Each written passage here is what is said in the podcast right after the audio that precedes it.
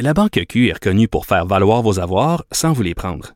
Mais quand vous pensez à votre premier compte bancaire, tu sais, dans le temps à l'école, vous faisiez vos dépôts avec vos scènes dans la petite enveloppe. Hmm, C'était bien beau. Mais avec le temps, ce vieux compte-là vous a coûté des milliers de dollars en frais, puis vous ne faites pas une scène d'intérêt. Avec la Banque Q, vous obtenez des intérêts élevés et aucun frais sur vos services bancaires courants. Autrement dit, ça fait pas mal plus de scènes dans votre enveloppe, ça. Banque Q. Faites valoir vos avoirs. Visitez banqueq.ca pour en savoir plus. Acheter une voiture usagée sans connaître son historique, ça peut être stressant. Mais prenez une pause. Et procurez-vous un rapport d'historique de véhicule Carfax Canada pour vous éviter du stress inutile. Carfax Canada. Achetez l'esprit tranquille. Cube Radio.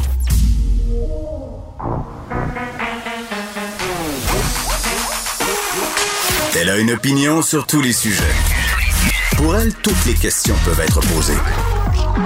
Geneviève Peterson. Cube, Cube, Cube, Cube Radio.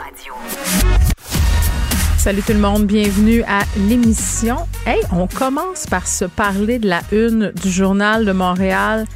Quel bon coup de nos amis du journal. J'étais fière ce matin de voir cette une-là où on pouvait apercevoir 39 députés conservateurs anti-avortement. Puis n'ayons pas peur des mots, là. Arrêtons de dire des pro-vie. Disons anti-avortement, disons anti-choix, parce que pro-vie, là, c'est déjà connoté comme expression. C'est de dire que ces gens-là tiendraient à la vie plus que nous? Ben voyons donc. C'est tout le contraire. Quand je pense à tous ces enfants qui, aux États-Unis, pourraient naître sans le consentement de leur mère. Imaginez-vous, on a une discussion planétaire sur le consentement par rapport au corps des femmes, au corps des êtres humains en général en ce moment. Puis là, on est en train de revenir en arrière, donc de voir la face de ces 39 députés conservateurs anti-avortement. Puis maintenant, on est à 40 parce qu'on a ajouté euh, Andrew Scheer, l'ancien chef de la formation politique, qui porte le total à 40. Euh, ce sont des gens euh, qui, parmi ceux-ci, là, sont élus. Euh, tous du Parti conservateur du Canada, je le rappelle, et qui continuent de s'opposer à ce droit fondamental qui est le droit qu'ont les femmes à disposer de leur corps. Ce sont des gens qui pensent qu'on devrait vivre dans un épisode de la servante écarlate. C'est-à-dire que nous autres, les madames, là, on est des incubateurs à bébés, puis c'est à ça qu'on sert d'envie. Puis si ça fait pas notre affaire, ben just too bad. Fais le bébé pareil, madame, puis après ça, on s'en occupera, tu le mettras en adoption. Et ça me faisait capoter hier de lire sur les médias sociaux des gens du Québec, là, puis des personnes connues. Je veux pas nommer de nom, là. Disons qu'une spécialiste du web qu'on connaît très bien, il est allé des paroles suivantes, je paraphrase, en disant ben moi, euh, tu sais, les enfants qui sont allés en adoption, les enfants qui sont nés de filles mères, ben finissent pas tous mal et dans certains cas, ça peut finir bien. Je comprends, mais avez-vous pensé aux mères dans cette affaire-là? C'est épouvantable. En tout cas, ça, ça se peut encore euh, en 2022, des gens qui sont anti-choix. Et j'aime bien qu'on ait eu le gars de ce journal de mettre leur face sur la page couverture. Vas-y, Michel. Vas-y, Jocelyne. Hein? Affirme-le tes convictions. Maintenant, tu as ta photo sur le top. Ça me fâche. Je m'excuse, ça, ça vient vraiment me chercher. Euh, proposition intéressante, euh, motion déposée par Isabelle euh, Melançon du Parti libéral du Québec par rapport à l'histoire de Rénal Grondin. Vous savez qu'il a accédé à la tête de la FTQ Construction, même s'il avait agressé une secrétaire pendant deux ans. On a aussi eu des révélations là, qui sont sorties dans la presse comme quoi il y aurait une deuxième victime. Il y a une plainte de loger à cet effet-là, par ailleurs, à la police. Puis je trouve que la motion de Melançon est intéressante parce qu'elle nous fait nous poser une question qui, je pense, euh, va mériter d'être posée dans les prochaines semaines. En fait, ce qu'elle dit, euh, c'est que les personnes qui font l'objet d'allégations ou de condamnations pour agression sexuelle, euh, c'est de dire que ces personnes-là ne pourraient pas occuper des fonctions importantes, par exemple, dans un syndicat. C'est de dire que on bloquerait l'accès à ces personnes-là. Donc, il y aurait un, processus de sélection très, très rigoureux là, pour s'assurer que les gens qui se ramassent à la tête d'organismes aussi importants que la FTQ Construction ben, ne puissent pas justement accéder à ces fonctions-là. Puis, elle pousse plus loin le bouchon en disant que des élus même qui auraient été reconnus coupables d'inconduite à caractère sexuel, de harcèlement, devrait être inéligible à tout poste de représentativité de l'État. Donc, c'est vraiment une question intéressante. Et François Legault avait la réflexion suivante. Puis vraiment, euh, je trouve que c'est intéressant de se poser la question. Euh, sortons des, des, cas où on, se demande là, si on veut euh, bon mettre à la direction d'un organisme comme la FTQ des gens qui sont bon l'objet d'allégations. Mais pour les élus, mettons tu as été reconnu coupable d'une agression sexuelle, tu as purgé ta peine, puis que là, tu veux te présenter. Euh, Monsieur Legault dit que c'est à la population de faire le choix. C'est aux gens de choisir. On dirait que j'aurais tendance à penser que je suis assez d'accord avec lui, là, même si je trouve que la nature des faits reprochés est très, très grave. Mais si on croit à la réhabilitation, si on croit au système de justice, ben quelqu'un qui a purgé sa peine, techniquement, devrait pouvoir prendre part à la société d'après, d'après la, la purgation de sa peine. Donc, c'est des petites questions comme ça que je lance dans l'air. ça nous porte à réfléchir. On aime ça réfléchir, pousser euh, les sujets plus loin. Puis parlant de sujets euh, qu'on voudra pousser plus loin, tout le monde a vu cette étude, les risques, s'est penchée sur la question euh, combien est-ce qu'il faut gagner au Québec pour vivre dignement? Puis vivre dignement, c'est quoi? Là, je vais poser la question à Julia Posca. Puis il y a beaucoup de gens qui disent que la hausse du salaire minimum à 14,25, c'est pas assez. Elle a dit il faudrait que ça soit monter aussi haut qu'à 18 de l'heure. Moi, je trouve que c'est vraiment un, sujet très, très intéressant, mais il y a quand même des petits bémols. Donc, on va essayer de voir tout ça avec Julia Posca un peu plus tard. Je pense que c'est ce qui a fait sursauter le procureur de la Couronne. Nicole Gibault. J'en ai un ras-le-bol de ces gens-là. À mon sens, c'est de l'intimidation. Geneviève Peterson. C'est ça. Si sauve en marchette, on aura le temps de le rattraper. La rencontre. mais toi, comme juge, est-ce que c'est le juge qui décide ça? Comment ça marche? Oui, oui, oui, oui, oui, oui, oui. C'est le juge. La rencontre Gibault-Peterson. Salut, Nicole. Bonjour Geneviève. Bon, on continue notre analyse euh, du procès euh, de, la personne qui a tué des, gens avec un sabre à Québec. On dirait que j'aime ça le nommer le moins souvent possible. On se parlait de cette bataille entre guillemets d'experts euh, hier, la couronne, Gilles Chamberlain de côté, pas de la couronne, pardon, la défense Gilles Chamberlain du côté de la couronne. On a un neuropsychologue et là on a appelé un deuxième expert pour se prononcer sur l'état mental de l'accusé lorsqu'il a tué deux personnes. C'est le psychiatre légiste Sylvain Fauché.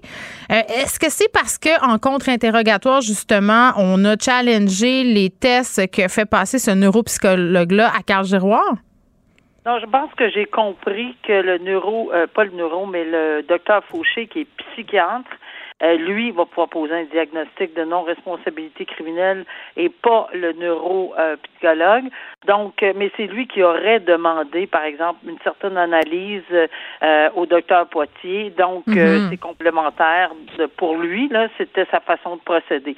Alors, c'est une façon de procéder. Tu sais, c'est pas tous les médecins qui procèdent de, la même façon. Donc, c'est une c'est une façon. Lui, le docteur Évidemment, témoigne en contre-preuve pour la couronne. Pourquoi? Parce que c'est à la défense d'établir par prépondérance de preuve qu'il est non responsable criminellement.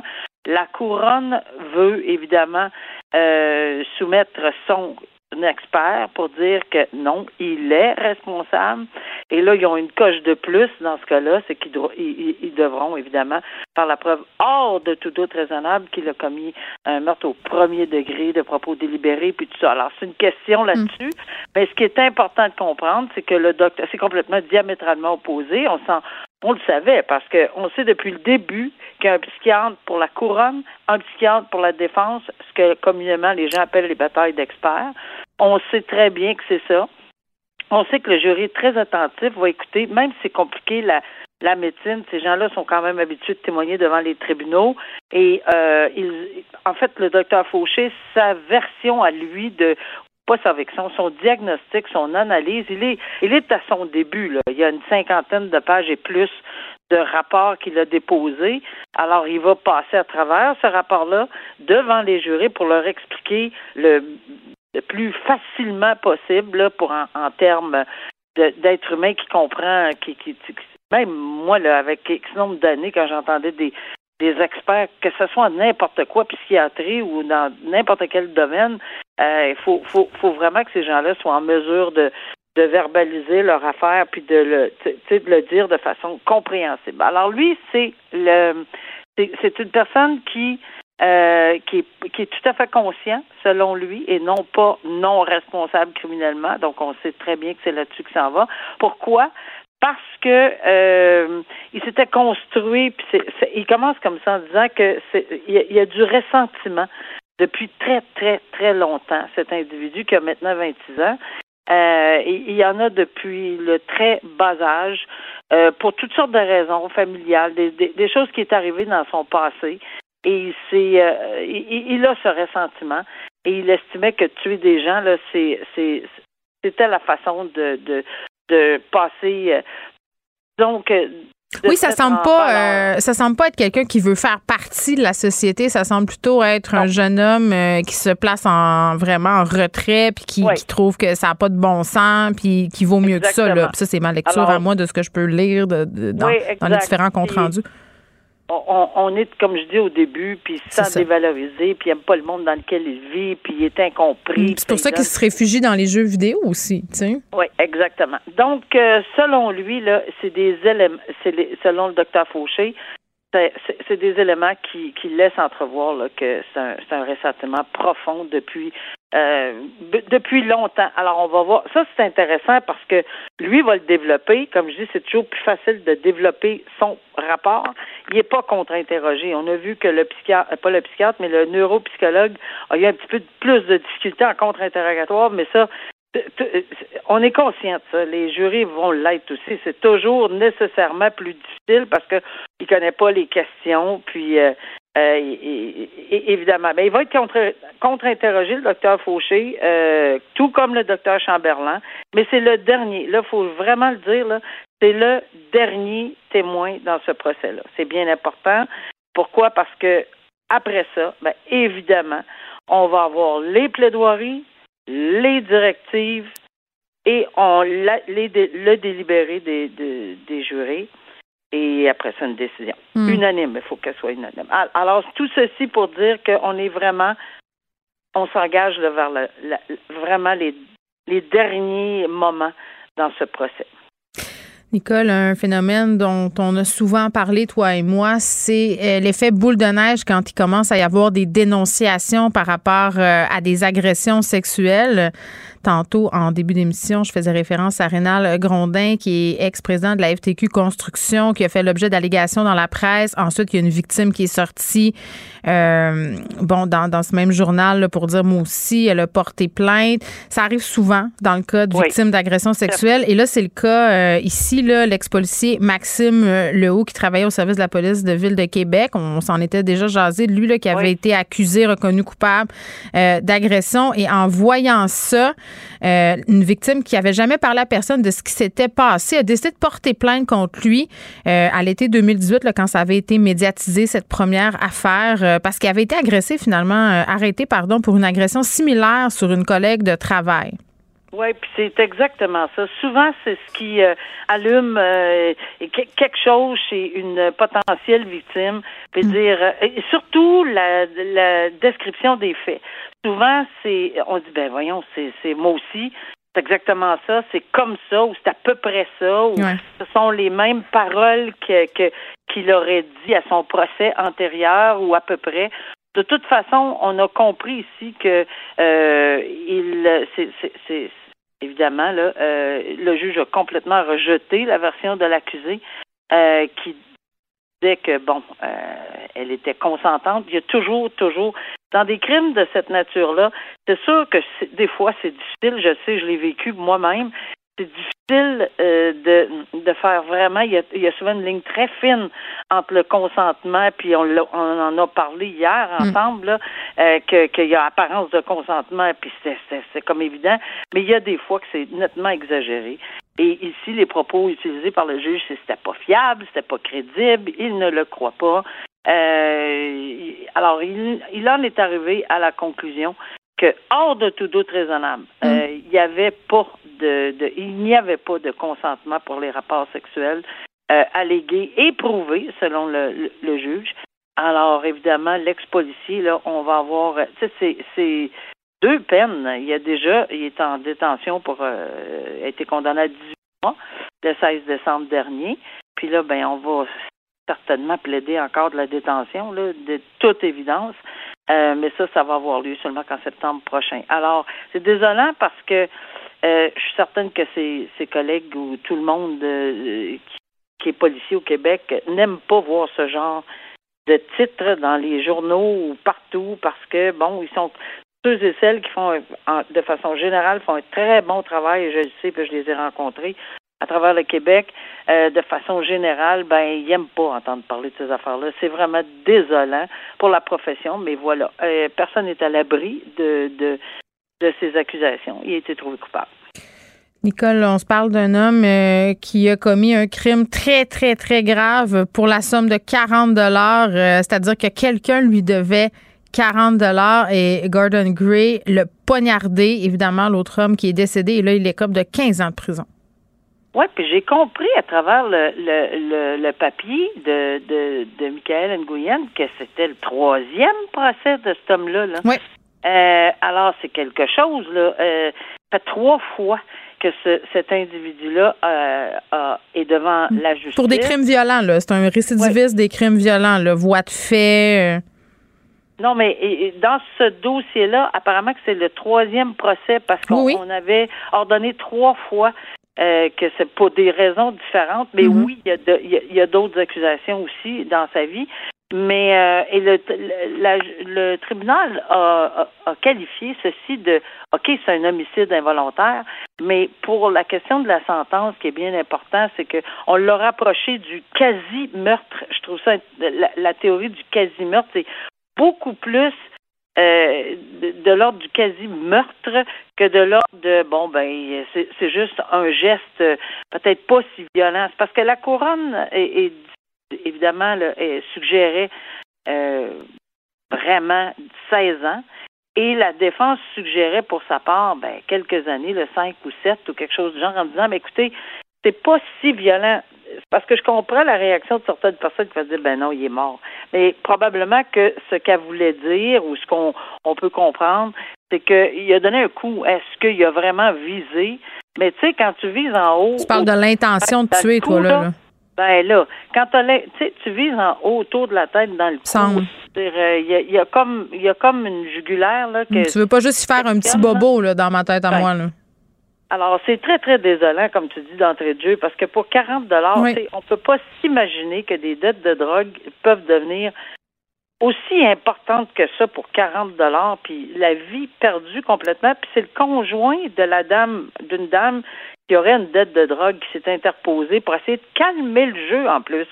Ça, c'est encore pire parce que, euh, tu sais, c'est comme pourquoi se dire pourquoi il s'en est mêlé? Ben pour défendre sa blonde euh, pas carrément et c'est lui qui en est décédé c'était fatal là. il a coupé le le, le, le cellulaire, fini alors oui 15 ans de prison euh, c'est ce que le tribunal a décidé de se rapprocher beaucoup plus de la suggestion de la couronne que Oui. de la défense Très bien, Nicole, je te dis à demain. à demain au revoir La Banque Q est reconnue pour faire valoir vos avoirs sans vous les prendre. Mais quand vous pensez à votre premier compte bancaire, tu sais, dans le temps à l'école, vous faisiez vos dépôts avec vos scènes dans la petite enveloppe. Hmm, C'était bien beau. Mais avec le temps, à ce compte-là vous a coûté des milliers de dollars en frais, puis vous ne faites pas une scène d'intérêt. Avec la Banque Q, vous obtenez des intérêts élevés et aucun frais sur vos services bancaires courants. Autrement dit, ça fait pas mal plus de scènes dans votre enveloppe, ça. Banque Q. Faites valoir vos avoirs. Visitez banqueq.ca pour en savoir plus. Acheter une voiture usagée sans connaître son historique, ça peut être stressant. Mais prenez une pause. Et procurez-vous un rapport d'historique de véhicule Carfax Canada pour vous éviter du stress inutile. Carfax Canada. Achetez l'esprit tranquille. Geneviève Peterson. Elle réécrit le scénario de l'actualité tous les jours. Vous écoutez Geneviève Peterson. Cube Radio. Combien il faut gagner pour vivre dignement au Québec? L'IRIS se penche sur la question quand même depuis déjà quelques années, là, publiait ses plus récentes données ce matin. Ça circule beaucoup, évidemment, parce que tout le monde est préoccupé en ce moment par l'inflation. On le sait aussi que c'est de plus en plus cher se loger et pas seulement qu'à Montréal. On reçoit Julia Posca, qui est chercheuse euh, à l'Institut de recherche et d'information socio-économique. L'IRIS, euh, Julia, salut. Bonjour, Mme Peterson. Bon, écoutez, euh, Madame que c'est sûr que l'étude euh, aujourd'hui, là, ça fait jaser énormément, puis je le comprends parce que tout le monde est vraiment stressé, comme je le disais d'entrée de jeu. Là, on est dans une situation, en tout cas, moi, j'ai jamais vu ça. Là, puis, tu sais, les gens sont vraiment très, très préoccupés. Puis je trouvais ça intéressant la, notion d'un revenu viable plutôt que tu sais puis de l'opposer à celle d'un revenu digne là, parce que c'est pas nécessairement la, même affaire. Peut-être qu'on pourrait commencer par faire la distinction entre les deux parce que souvent au niveau des gouvernements on parle de d'argent euh, vraiment avec un seuil minimum pour vivre, mais vivre puis vivre dignement, c'est deux affaires. Oui, puis c'est exactement pour ça qu'on a développé cet indicateur-là. C'est-à-dire que normalement, on a les seuils de pauvreté hein, au Canada, au Québec, puis euh, maintenant, ce seuil de pauvreté-là, il correspond à la couverture des besoins de base, donc un revenu nécessaire pour euh, faire face à, à, des dépenses essentielles. Mais euh, couvrir ces besoins de base, ça ne veut pas dire sortir de la pauvreté. Et donc, l'indice de revenu viable, lui, hmm. vient calculer ce que ça prend pour sortir durablement de la pauvreté, avoir une vie digne, euh, pouvoir faire des choix, pouvoir faire face à des imprévus. Mm. Euh, et, l'inflation en est un, en quelque sorte, là, la hausse rapide du coût de la vie. Euh, donc, donc c'est comme ça qu'on arrive à, à calculer le revenu viable en, pensant à une marge de manœuvre hein, pour plus juste pour plus oui ben c'est ça pour plus être pour donner une image forte là en mode survie il y a bien du monde qui sont juste en mode survie. Là. ils payent leur appart, leur, leur facture euh, d'Hydro-Québec, euh, peut-être le cellulaire, le câble, mais c'est pas mal ça, la bouffe un peu, mais c'est tout. Là. Ça, c'est survivre. Exact. Puis c'est surtout être incapable de euh, faire face à des imprévus. Donc, euh, le frigo qui brise ou bien on se casse une dent. Euh, et quand on est au seuil de la pauvreté ou mm. en dessous, on n'a pas les moyens de faire face à ces dépenses-là. ça veut dire qu'on doit couper dans d'autres dépenses quand il y a quelque chose d'urgent qui se présente au, péril de la, de la santé.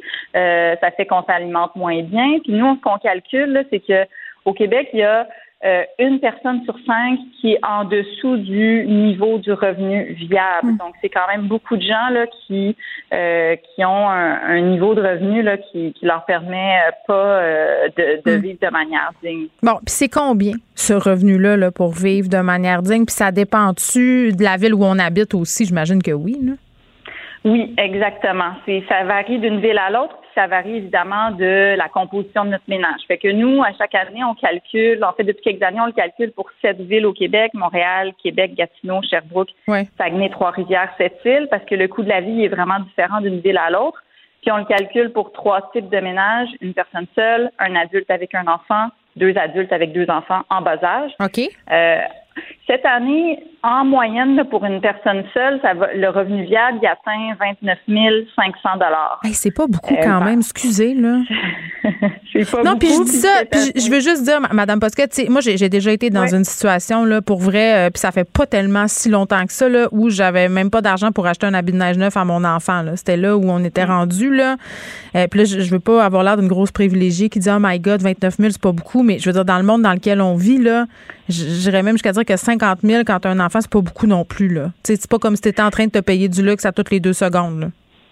Non, non, tout à fait. Puis c'est vraiment, c'est ça, c'est un, c'est un niveau minimal que nous on calcule. Euh, j'ai dit bon, euh, pour une pour une personne seule, ça va être par exemple à Montréal, c'est environ 29 500 Le prix des loyers, mettons. Elle se le joue cette personne-là d'une coop. Excusez là, mais c'est comme. Oui. Non, en fait, c'est que cette année, plus que jamais, on se rend compte euh, que euh, que le, le les il y a beaucoup de gens qui sont euh, dans une situation précaire. Oui. puis entre autres des personnes qui travaillent. Donc aujourd'hui, en 2022, dans un contexte d'inflation, même si on travaille à temps plein, on peut être mm. dans une situation qui est précaire. Puis nous, le calcul qu'on fait, comme je dis, c'est c'est une photographie de combien ça, ça ça coûte couvrir des dépenses de base, mais évidemment, là, on, dans le contexte actuel, ça évolue très rapidement. Ben oui. Euh, puis ça devient, ça devient difficile, même avec le niveau de revenu qu'on qu'on calcule, euh, de, de, vivre de, justement de manière euh, digne. Oui, bien, il y a des gens qui travaillent qui sont quand même obligés de fréquenter les banques alimentaires. Là. On en a eu des témoignages régulièrement. cette année, là, vous me parlez d'une personne seule, Madame Posca, 29 000 une personne avec un enfant. C'est combien? C'est donc ça varie hein, d'une ville à l'autre. Là, ça va aller euh, de environ 37 900 dollars si on est à Trois-Rivières, qui est une des villes qui est la ville la moins chère dans celle que nous on examine. Ça va jusqu'à 47 300 dollars quand on est à Sept-Îles. Puis les différences, elles s'expliquent en bonne partie euh, par le coût de, du transport. Et ce qu'on constate cette année là, particulièrement, c'est que les gens qui habitent dans des villes comme cette île où mm. il faut absolument avoir une voire deux voitures pour se déplacer, ben, ils sont d'autant plus affectés là, par les hausses euh, du prix euh, des prix de l'essence. Donc oui, c'est encore une fois là, ça fait que le, le, en fait ce qu'on réalise, c'est que il y a il y a un contexte actuellement qui demanderait euh, des, euh, des mesures structurantes pour aider les ménages à faire face à l'inflation. Puis hmm. c'est pas ce qu'on a eu jusqu'ici de la part du gouvernement qui a bon donné un 500 dollars. mais ça, on va y revenir euh, là-dessus, Madame Bossette. Je vais revenir sur votre exemple, par exemple, d'une personne monoparentale avec un enfant. Tu sais, 42 000 dollars, c'est le chiffre que vous donnez. En même temps, moi, le bémol que j'avais ce matin en regardant ça, c'est que je me disais, oui, c'est vrai, 42 000 dollars, c'est pas beaucoup avec un enfant, mais il y a beaucoup d'aide. Tu sais, pour vrai, moi, j'ai trois enfants, je le sais, là, avant, les prestations étaient très, très élevé.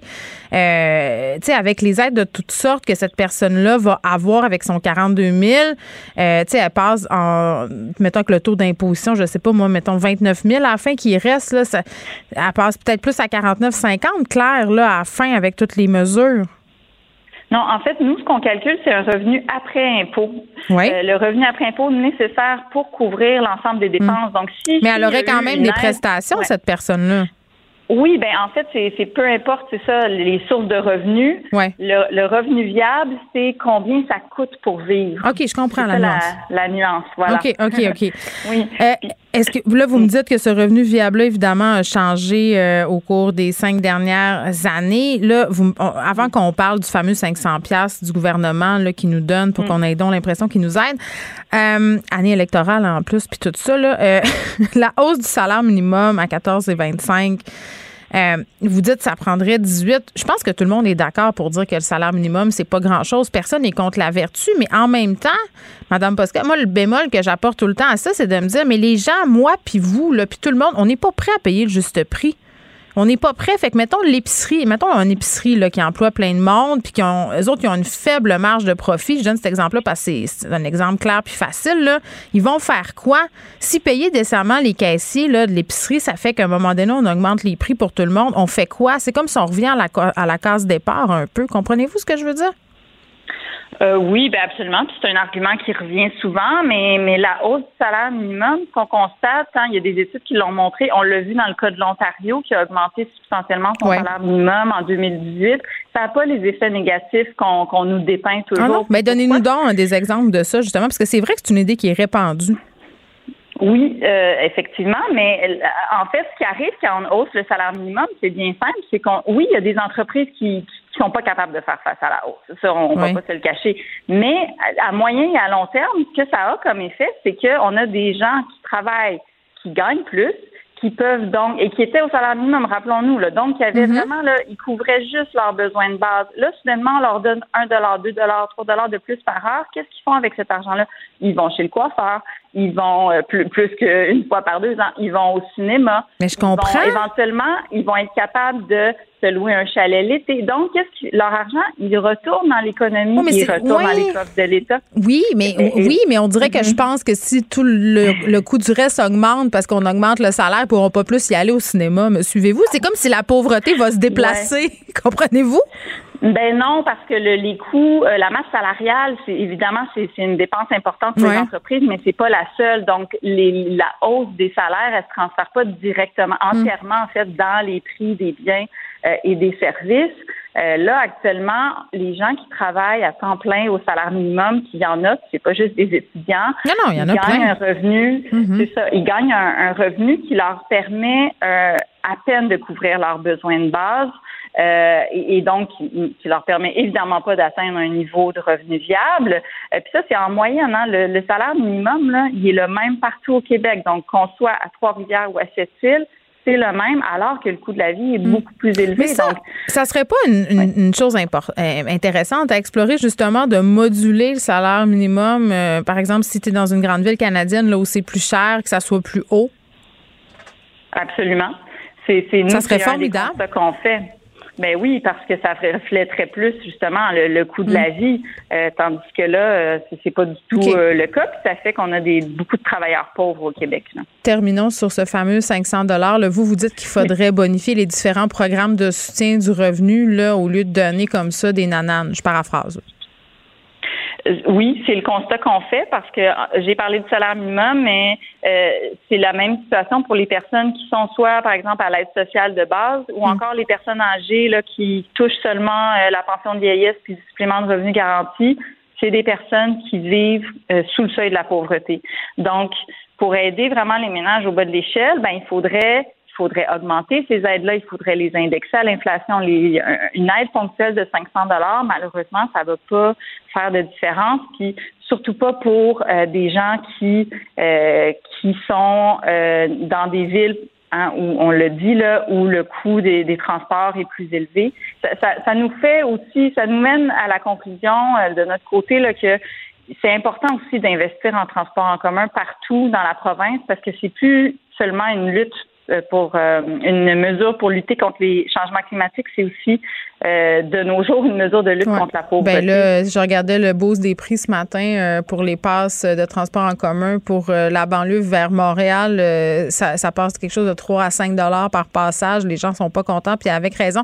Mais, mais bon, voilà. Puis, c'est sûr que comme dans toutes les les sphères de financement faites par l'État, ce qu'on entend souvent des organismes à qui je parle régulièrement, c'est tout le temps, oui, de l'argent une fois, c'est le fun, mais il faut qu'il y ait une récurrence. Donc, ce serait la même chose avec les prestations. Julia Posca, merci. Merci beaucoup. Julia Posca, qui est chercheuse à l'IRIS. Combien faut-il gagner pour vivre dignement au Québec pour une personne seule? Ce serait environ 29 000 ce qui est vraiment pas une terre en bois de bois. Vous pouvez aller voir euh, les propositions et les constats de l'IRIS qui s'est penché sur la question dans une étude récente. Ça fait plusieurs années quand même qu'ils travaillent là-dessus, mais là, on a des nouveaux chiffres à la lueur de l'inflation. Pour elle, une question sans réponse n'est pas une réponse. Geneviève Peterson. Cube Radio. Vincent Dessoureau est là. Il check la bourse, ça descend. Ben, je voyais, Ça va écoute, mal. la Dow Jones perd 1000 points. Hier, on avait, Oui. c'était, la frénésie, ça a monté, mais ça n'a pas duré. euh, Moi, j'ai un bon truc, je regarde pas ça parce que je panique bien trop. Surtout Ah ouais? que, ben, en fait, ben, moi, je me dis tout le temps, tu sais, l'argent que j'ai investi dans mes rêves, c'est pour tellement plus tard. Donc, ça. C'est une très belle philosophie. Non, mais c'est vrai Oui. parce que ça a le temps de monter, descendre, monter, descendre. Fait que là, c'est tout le temps en train de checker ça. Tu te manges le front avec les dents d'en bas, tu Oui. capotes. Puis c'est comme une drogue, hein, de checker les indices boursiers. Parce que là, tu regardes ça, là, tu dis, OK, là, combien j'ai perdu, combien j'ai gagné? C'est comme un jeu vidéo un peu. Oui, alors que et d'ailleurs, ça c'est difficile pour ceux qui sont dans le dans la crypto, c'est un des effets plus difficiles de la crypto-monnaie, Ouais. c'est que ça arrête jamais le marché. Ben, c'est ça. Euh, j'ai des amis qui sont euh, qui s'intéressent à ce milieu-là, puis eux, euh, c'est c'est parce que c'est 24-7. là. Ben, c'est Eux, comme euh, le, marché euh, boursier, il se, il se ferme à un moment donné à New York. là. Puis tu peux aller dormir tranquille. Il y a Mhm. Ouais. des, en- quelques transactions après la, Ah ouais. après la fermeture, mais c'est- c'est c'est beaucoup plus tranquille. Mais Bitcoin, euh, ça peut crasher à, à une heure euh, le matin. là. Alors, c'est compliqué. Moi, je sais. Mais c'est le déni, moi, ma stratégie pour l'instant. Je regarde rien. Je regarde pas ça. Tu fais bien, tu fais bien. Tu sais, puis, mais si j'étais en train de vouloir décaisser des REER, je serais pas contente. là. Oui. Moi, je pense à- aux gens qui ont atteint cet âge-là ou encore qui veulent décaisser pour d'autres Pour ça, je pense qu'à la, à la fin, tu es supposé t'en aller dans quelque chose de plus sûr. Oui. Euh, Oui, mais, oui, oui. euh, Puis là, moi, j'ai tout fait ça, les petits sondages avec mon conseiller financier. Tu sais, quand tu investis, Ah, là, ton profil d'investisseur. ça. Là, là, ça dépasse si t'es game ou pas. Là, ce matin-là, si t'es plus game qu'un autre matin, tu sais, tu y vas. Ouais, all-in. le profil, euh, C'est un peu bizarre. c'est- mince, ça, c'est des grands Ouais, alignements. il Souvent, moi, souviens, mon conseiller, j'avais fait mon petit profil, puis il me Mm. dit Bon, ton profil, on va juste le mettre là, là, puis après ça, on va discuter vraiment de ce que Ah, tu parce qu'il n'y a pas le choix de te le faire faire selon Exact. les nouvelles normes de l'Autorité des marchés financiers. Exactement. Bon. Parce que moi, je pense que mon profil, ça donnait super agressif. Puis il dit, bon, une limite, là. Tu Ben, dis ça, moi aussi, mais j'étais- un peu de même, puis je m'étais fait euh, justement calmer. Il m'avait dit, là, on va y aller, on va mixer ça. Ah, Ben, on parce va qu'il y y a du monde qui disent à moi, pas de problème. euh, puis là, ouais, OK, mais si ça baisse, vas-tu paniquer? Non, non, pas de problème. Puis là, dès que ça baisse, ben là, eux autres, ils ont des téléphones. Puis ben, c'est quoi ça? Fait que, Mm. bon, voilà. C'est pas facile d'être un conseiller financier quand la bourse plante. Euh, non. Ben, veux-tu qu'on parle des NFT, parlant de vas, plantage? ben oui, tu t'en vas à ton chalet, puis tu te caches. Vas-y. Alors, on peut commencer par ça parce Ben. que euh, là, les NFT, on s'en est déjà parlé. euh, c'est, bon, pour prendre un peu, là, c'est une preuve cryptée que tu possèdes un objet virtuel numérique. Alors, si je te fais un dessin sur mon ordinateur, je te le vends en NFT. Hmm. C'est Donc, pas, c'est pas des œuvres d'art du métavers, là. On n'est pas pantoute là-dedans, là. Non, ça peut être n'importe quoi. Ça peut être une image euh, euh, d'un, mettons, un- une prise d'écran d'un film là, qui pourrait te vendre, ben, mettons, le Titanic là, dans Camp Rose et, Ouais. et l'autre, là. Oui, euh, Jack. Et Jack Se font aller sur le bout les, du les bateau. bras en croix? Ben, euh, on pourrait, les propriétaires de cette bande-là pourraient dire, ben, je vends ça, puis t'en es propriétaire de cette image-là, puis elle est à toi. Là, tu dis, ben, moi, mais je peux copier ça, je peux me faire un screenshot si je veux. Oui, mais il est pas vraiment à toi. Et là, il y a eu une frénésie là-dessus, entre autres les petits, euh, les petits singes, là, Euh, les espèces de dessins de singes qui se Ouais. sont vendus euh, en fou, là, c'est les Board Ape Yacht Club. Euh, donc, c'est près de 10 000 dessins de petits singes. Euh, et ça, euh, vous allez me dire que pourquoi ça vaut quelque chose, ça. Je suis d'accord avec vous. Il y a plein de questionnements Non, mais sur ce les que valeurs des choses, c'est les valeurs qu'on veut donner aux choses. C'est ça. Comme une carte de hockey, tu Ben dis, oui. bon, qu'est-ce que ça vaut une carte de hockey? C'est un bout de carton. Ouais, ben, ça vaut en- ce qu'on veut payer. c'est ça. Alors, c'est un peu de, le- le- le- le- ça dans le monde du NFT, mais Ouais. là, euh, Geneviève, c'est la débandade. Le Oups. Wall Street Journal cette, cette semaine, parce qu'il n'y a pas d'indice NFT. Alors, c'est dur de voir s'il y a un crash ou pas. Il faut vraiment aller revoir les transactions. Et c'est en chute, là, le nombre de transactions NFT euh, du, euh, pour la première semaine, en fait, dans- de, de- de mai.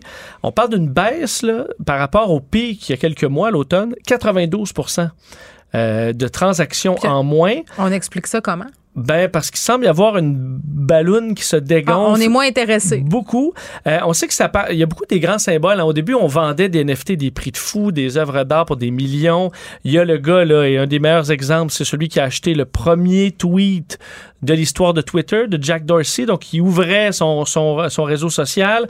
Quelqu'un a payé 2,9 millions pour ça. Il disait, je vais le revendre 60. C'est le meilleur investissement. Il l'a mis en vente. Il n'était pas capable d'avoir 12 000 pour. Il a payé 2,9 millions. Alors, tu sais, cet exemple-là de dire, OK, Il ben, était comme Pierre, euh, Pierre Fitzgibbon avec ses actions. Ouais, ben là, il l'a il l'a de la vente en disant Oui. c'est des soubresauts. Mais là, tu parles On pas d'un soubresaut rien qu'à peu près. Elle a passé 3 millions à 12 000. C'est un petit écart. Euh, mais ce genre d'événement-là, ça a saisi un peu la personne qui dit OK, moi, je pensais embarquer dans Train to Heaven, là, puis que ça allait être la folie. Puis finalement, on se rend compte qu'on peut avoir des pertes illimitées. Ben oui. Avec ça, ce qu'on n'a pas nécessairement avec le marché boursier.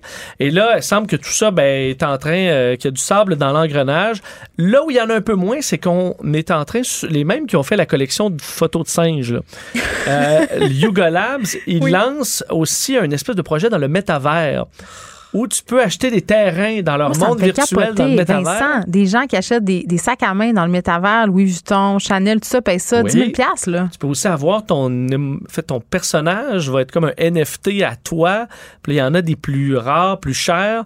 Alors, c'est une espèce de marché là-dessus. Les gens se sont quand même garochés, euh, semble-t-il, pour ce projet-là. Mais pour les autres, c'est chambranlant. Est-ce que ça va reprendre? Euh, ça reste à voir. Mais ce qu'on remarque, c'est que le marché boursier baisse. Mais le marché des cryptos a baissé davantage. Le Bitcoin, par rapport à son pic, a perdu Oui, presque la moitié. calmes, là. là, les, les ayatollahs de la crypto-monnaie en ce moment. D'ailleurs, aujourd'hui, la bourse perd 3% ce qui est majeur, mais le Bitcoin perd 6% Alors, c'est pas une valeur refuge en temps de crise. Et les NFT, ben, visiblement, ont perdu plus 4 80, 90% de leur valeur. Et là, ben, le comble de malheur, Geneviève, c'est que Elon Musk a ri d'eux autres, les amateurs de NFT cette semaine. Et là, ça, euh, quand Elon Musk rit de toi, c'est pas drôle, là. surtout quand tu penses que c'est un de tes buddies, là, Oui. parce que lui, euh, il est dans le crypto et tout ça, tu dis, lui, il aime ça, là, euh, mettre le trouble dans le, le marché régulier. Mm. Ben là, il a ri d'eux. Euh, il a mis d'ailleurs une photo avec les petits singes. Là, Ça veut dire que t'es vraiment rendu d'un bas fond, là. Ben, T'es au fond de la cave. oui, parce que plusieurs devaient penser que c'était leur allié, Ben Elon Musk. Et là, ben, il a ri d'eux. Alors, Hein? euh, je pense que ça la aide, main qui, qui le nourrit. ça aide pas le, le marché du NFT quand Elon Musk euh, Ah. se moque de vous. Parlons scandale, un autre, euh, Adidas, Puma, Hugo Boss, qui serait dans l'embarras. Et là, j'ai aucune idée. Je n'ai pas suivi Ouais, ça. c'est très, très rare en Ben- tant que jeune woke, là. Oui, ben, en fait, c'est que c'est une enquête euh, de euh, d'une université d'Allemagne. C'est rapporté par le The Guardian ce matin. Je trouvais ça intéressant parce que dans en Chine, il y a la, toute la zone où il y a des Ouïghours, euh, entre autres à Xinjiang, Ah oui, où hein. on dit il y a une production production là-bas, entre autres de coton, qui est problématique, Mais où on fait forcé, travailler là. Ben exactement travail forcé. Il y a plus d'on dit un demi-million de personnes qui font du travail forcé, des gens de minorités ethni- ethniques, entre autres les Ouïghours dont on a parlé beaucoup. C'est 80 de la production de coton de la Chine, cette région-là. Ouais. Un, un cinquième de la production mondiale, c'est énorme. Mais là, euh, en raison de ces problèmes de, de droits humains, plusieurs compagnies avaient été sur la sellette dans les dernières années en disant, ben là, est-ce que vous avez du coton euh, qui est fait par des travaux forcés? Très difficile hein, d'en trouver euh, du coton euh, éthique, en Éthique? guillemets. Je parlais à des fabricantes de vêtements ici, là, les femmes d'Atelier B qui fabriquent du linge euh, équitable, tout ce que tu veux. Là. Puis il y a une seule usine au Québec où on tisse du coton, puis c'est en Beauce, euh, puis tu peux pas le faire pousser ici, bien évidemment. Donc, tu sais, C'est ça, faut que tu remontes la chaîne encore là. Tu as des fournisseurs, souvent des mélanges de, de, de, Ben, c'est que le problème, le problème qu'on voit avec les grandes compagnies comme ça, c'est que pour suffire à la demande, eux engagent des compagnies qui sont euh, correctes, qui ont des pratiques euh, qui respectent les droits humains, mais pour suffire à la demande nord-américaine, des collections sans fin puis tout ça, ces compagnies-là, là-bas en Asie, n'ont pas le choix d'engager des sous-traitants. Et c'est là où le problème se trouve. Puis ces grandes marques-là disent, ben là, nous, on fait notre job, Vincent, on engage du monde correct, c'est pas de notre faute, c'est eux autres qui engagent d'autres mondes. Exactement, C'est un peu ça. là. Parce que euh, si on prend des compagnies comme Adidas, Puma, Hugo Boss, Mm. euh, qui eux disent depuis plusieurs années, d'ailleurs, fait plusieurs années, depuis 2020, on a commencé à parler de ça, garantissent que, entre autres dans le cas de Puma, on n'a dit aucune relation directe ou indirecte avec les manufacturiers de la région du, du euh, Xinjiang. Euh, même chose pour Hugo Boss qui a dit on ne tolère pas les travaux forcés, il n'y a rien de ce qu'on fait qui est dans les travaux forcés. Même chose pour Adidas. Le problème, c'est que là, les, euh, euh, scientifiques allemands ont fait des tests avec euh, carrément ce qu'on fait pour des, fouilles archéologiques, c'est-à-dire aller regarder une empreinte isotope, des, en fait, des isotopes qu'on retrouve dans euh, le coton, Ouais. qui est en gros l'empreinte digitale de ce coton-là, coton. Ouais. qui permet de savoir exactement d'où il vient, de le départager de tous les autres cotons. Et ils ont fait des tests sur des, euh, des chandails, des, des, bon, des, des- produits de ces compagnies-là. Et Adidas, Puma, Hugo Boss ont du coton qui provient euh, de ces zones-là où il y a du travaux forcés. Surprise, surprise. Euh, les trois ont bon, voulu répondre en disant que eux, selon leurs informations, selon leurs enquêtes, leur traçabilité, il y en a pas. Mais là, la science vient un peu Ah. leur dire, ouais, mais il y Ben, en a pareil. ben oui. Euh, donc, euh, on en est là pour l'instant. Parce que c'est impossible. c'est ça l'affaire. C'est Ben, impossible. C'est ça. Euh, plusieurs disaient, entre autres, ça, là, exactement ce que tu disais, entre autres, Jack Wolfskin, compagnie euh, de, de sport euh, en Allemagne, c'est que là, tu sais ça, tu as des fournisseurs, des fournisseurs, puis à un moment donné, ben, tu ne remontes pas nécessairement chaîne. la chaîne. Est-ce que c'est la responsabilité de la compagnie au top? De remonter tout ça jusqu'à la production, peut-être? Ben, c'est la responsabilité de de l'entreprise que qu'engage la grande marque. Parce que si, les entreprises d'Asie se battent pour travailler avec ces marques-là, là, c'est bien, bien sûr, là, mais, mais après ça, c'est leur responsabilité. Pour ceux qui s'intéressent à ça, là, la chaîne euh, de la mode puis le fast fashion, il faut absolument écouter le documentaire de True Cost. On explique vraiment ça. C'est un documentaire qui a été fait dans la foulée de cet effondrement au Bangladesh, là, où il y a des travailleurs Oui. qui sont morts. Il y avait des, des femmes enchaînées là, qui travaillaient là. Il y a eu un feu euh, chimique là, à cause de produits chimiques utilisés dans la confection de vêtements. Et c'est en remontant toute cette filière-là que les documentaristes se sont rendus compte que des grandes marques comme H&M, Zara, euh, puis euh, les vêtements de Joe Fresh aussi, ben en fait, euh, utilisaient les services de sweatshop en Asie. Puis après ça, ça a donné lieu à tout un, branle-bas de combat. là. H&M qui s'est mis à faire du greenwashing, là, venez récupérer vos vêtements et tout ça. Mais l'affaire, c'est qu'on est dépendant de ces économies-là. Puis, sais, quand tu dis qu'est-ce qu'on peut faire, là, ben, tu sais, c'est plate à dire, mais c'est un peu de notre faute. Oui. Parce qu'on veut avoir 600 collections par année de vêtements, tu sais. Oui, et on n'est pas prêt à payer le prix. Ben non, on s'est habitué. Même moi, euh, là, je veux dire, euh, tu sais, moi, j'en achète des vêtements un petit peu plus éthiques. C'est- plus cher, mais j'y tiens, je peux le faire parfois. Mais je veux dire, j'ai trois enfants, Vincent. Je peux pas aller habiller mes enfants dans des boutiques québécoises. Ça n'a aucun bon sens. Fait que oui, on va dans les friperies, Oui. mais c'est sûr qu'on y va au H&M, c'est sûr qu'on y va au Zara, puis tu dis, ben, on va essayer de leur porter, on va essayer Ben, de. la mode n'est pas, ah, je trop je m'achète un chandail de qualité que je vais porter pendant 10 ans. C'est vraiment, Ben non, je m'en ai acheté de toute 10, un par année pendant 10 ans. Vincent, comment j'achèterais comment j'achèterais à mon fils un chandail fait au Québec qui coûte 75 pièces il y a 7 ans, il va oui, le porter Ben, un mais an. tu vas aller à la friperie. Ouais, mais ça me tente pas. Là, c'est- ça, c'est parce que on nous a comme c'est comme les fraises en janvier, c'est dur de revenir en arrière quand tu es habitué de payer 22 dollars pour trois t-shirts au H&M. Tu sais, je parle des t-shirts pour les bébés là. Oui, parce que je voyais dans un média euh, allemand aujourd'hui, on racontait l'histoire d'un de, d'un des une personne qui a grandi dans cette région-là, là, du Xinjiang, qui, et, qui a été emprisonné parce que lui utilisait le service de chat WhatsApp. Et euh, bon, il s'est fait pogner euh, et là, il s'est retrouvé dans une prison surpeuplée. Et d'ici là, là, on te transfère à un moment donné dans un camp et tu passes ta vie avec euh, en étant obligé de coudre des vêtements.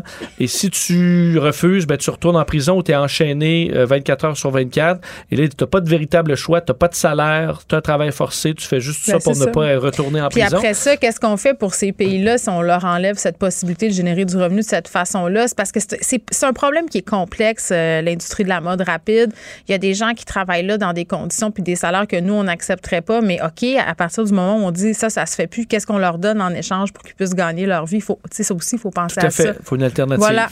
Donc, c'est un sujet qui ne finit pas de finir, Vincent. Mais pour vrai, allez le voir euh, de True Cost si ça vous intéresse. Euh, puis aussi, si vous voulez vous sentir être un peu mal. Oui, et comme Oui, mais avec l'inflation, on dit que la première chose où on coupe, c'est euh, les vêtements. Mais tu sais qu'il va y avoir une augmentation du prix des vêtements. on dit jusqu'à 33% cet automne. Et quand tu magasines dans certaines boutiques, ça m'arrive parfois d'aller chez Ogilvy pour acheter du parfum. C'est là que mon parfum Mais là, les vendeuses d'Ogilvy ont commencé à écrire à leurs clientes, tu sais, parce que tu rentres ton adresse courriel, j'imagine, quand tu y vas, elles te disent Hey, euh, je sais que tu mets tel parfum. Puis ça, c'est vrai, j'ai reçu ça comme deux, trois fois récemment. Tu as acheté telle affaire. Tout de suite? Elle dit Ouais, tu devrais venir l'acheter tout de suite parce qu'au mois de septembre, ben, cette marque-là euh, nous a annoncé que ça serait bon tant de dollars plus cher. Donc, il y a du marketing qui se fait sur l'inflation. C'est phénoménal. J'ai pas été chercher mon parfum, Vincent. J'ai dit, advienne que pourra, on traversera le pont. Quand on sera à la rivière. Ah, merci. Bon, merci. La Banque Q est reconnue pour faire valoir vos avoirs sans vous les prendre. Mais quand vous pensez à votre premier compte bancaire, tu sais, dans le temps à l'école, vous faisiez vos dépôts avec vos scènes dans la petite enveloppe. Hmm, c'était bien beau. Mais avec le temps, ce vieux compte-là vous a coûté des milliers de dollars en frais, puis vous ne faites pas une scène d'intérêt. Avec la Banque Q, vous obtenez des intérêts élevés et aucun frais sur vos services bancaires courants. Autrement dit, ça fait pas mal plus de scènes dans votre enveloppe, ça. Banque Q. Faites valoir vos avoirs. Visitez banqueq.ca pour en savoir plus. Acheter une voiture usagée sans connaître son historique, ça peut être stressant. Mais prenez une pause. Et procurez-vous un rapport d'historique de véhicule Carfax Canada pour vous éviter du stress inutile. Carfax Canada. Achetez l'esprit tranquille. Geneviève Peterson. Brillante et éloquente. Elle expose toutes les facettes de l'actualité. Je reviens sur cet article du Globe and Mail euh, par Patrick Watt, ces femmes autochtones qui représentent maintenant la moitié des femmes incarcérées au pays, tandis qu'elles ne représentent que 5 de la population canadienne. Donc, si vous êtes pas chamade comme moi, vous êtes quand même capable de voir que ça n'a juste pas de sens. C'est pas du tout euh, représentatif. Euh, le prorata n'est pas le bon. On est avec Jean-Claude Bernheim, qui est expert en criminologie et spécialisé en droit des détenus. Monsieur Bernheim, bonjour. Bonjour. Bon, on s'est déjà parlé à quelques reprises, notamment sur des questions par rapport euh, au monde carcéral. Euh, c'est plate à dire, mais on n'est pas surpris. En tout cas, moi, je suis pas tombée en bas de ma chaise ce matin en lisant ça dans le Globe and Mail, cette surreprésentation des femmes euh, autochtones en prison. Puis c'est pas d'hier. En décembre dernier, c'était déjà à 48% C'est une question simple, mais en même temps excessivement compliquée. Comment ça se fait qu'on est rendu à ce chiffre-là? Comment on en est arrivé là? C'est simple. Euh, je pense l'explication, c'est l'inertie des pouvoirs publics. on sait pertinemment que les problèmes de conflit qui peuvent exister entre les personnes hmm. sont en grande partie directement reliés aux conditions sociales et économiques. Et on sait que les Autochtones euh, se retrouvent parmi les populations les plus mal euh, dans la pyramide sociale au Canada. Et par conséquent, euh, ben, on les retrouve, euh, on les retrouve en prison. Puis c'est intéressant de voir que par rapport à ce pourcentage-là de femmes autochtones détenues présentement, là, ce 50 %-là, le pourcentage d'hommes autochtones est, est, moins élevé, 32 Comment on explique cet écart-là de sexe finalement? Bien, je pense que au niveau des, du rapport homme-femme par rapport à la prison, c'est hmm. que les milieux autochtones sont des milieux différents de l'ensemble des sociétés. Il hmm. faut comprendre que les réserves euh, sont des milieux fermés, éloignés des grands centres, et euh, beaucoup d'hommes quittent les réserves et s'en vont ailleurs. Par conséquent, le, le, contexte, la dynamique sociale ne peut pas être comparé à ce qu'on retrouve normalement dans la société, dans les villages et dans les villes. Et par conséquent, les, les résultats de, de cette situation euh, fait en sorte que euh, grand nombre de femmes autochtones se retrouvent hmm. finalement en prison. Est-ce que euh, la question du racisme systémique pourrait expliquer en partie la surreprésentativité des Autochtones à l'intérieur de notre système carcéral? Ben, le racisme systémique, oui, dans une certaine mesure, mais c'est pas la seule explication. C'est que le, le code criminel est discriminatoire. Pas, c'est pas du racisme, de la discrimination. C'est-à-dire que le code criminel discrimine les gens en fonction de leur statut social.